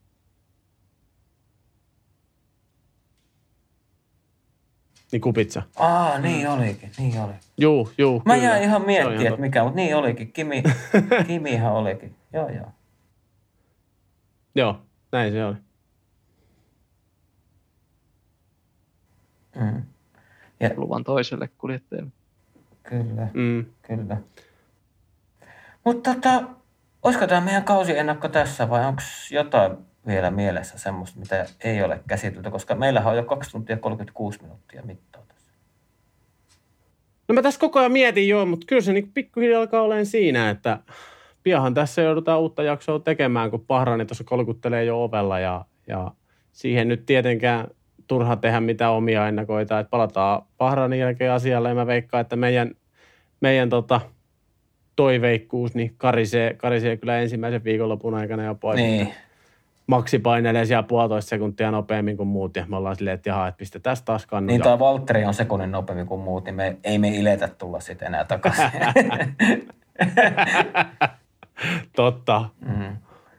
Mutta mitäs... A... Mutta ei mulla ainakaan niin kuin lisättävää. Ei mullakaan. Mitäs Aki? Miten meni omasta mielestä, jos tämmöinen, ei tätä voi sanoa, että tämmöinen podium, podium-haastattelu voidaan pitää. David Coulthard kysyi sulta, että no miten meni omasta mielestä nyt tämän päivän suoritus?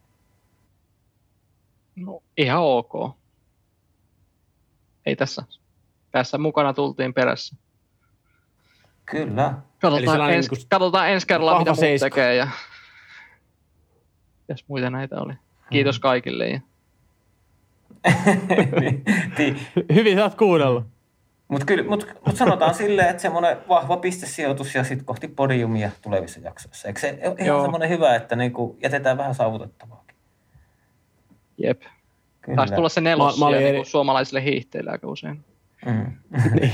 mä, olin, mä olin erittäin tyytyväinen tähän debyyttiin. Tää, tää debyytti oli niin kuin oikein mallisuoritus. Mallisuoritus, että miten ne debyytit pitäisi ylipäätään hoitaa. Että... Oon ihan täysin samaa mieltä. Mutta hei, äf yksi-kausi alkaa nyt ja kiitos teille, jotka kuuntelette ihan loppuun saakka tämä. Ja mä tiedän, että Riku Salonenkin siellä partioleirillä kuuntelee tämän jakson ihan loppuun asti. Niin ei muuta kuin Riku kuule hyviä solmuja.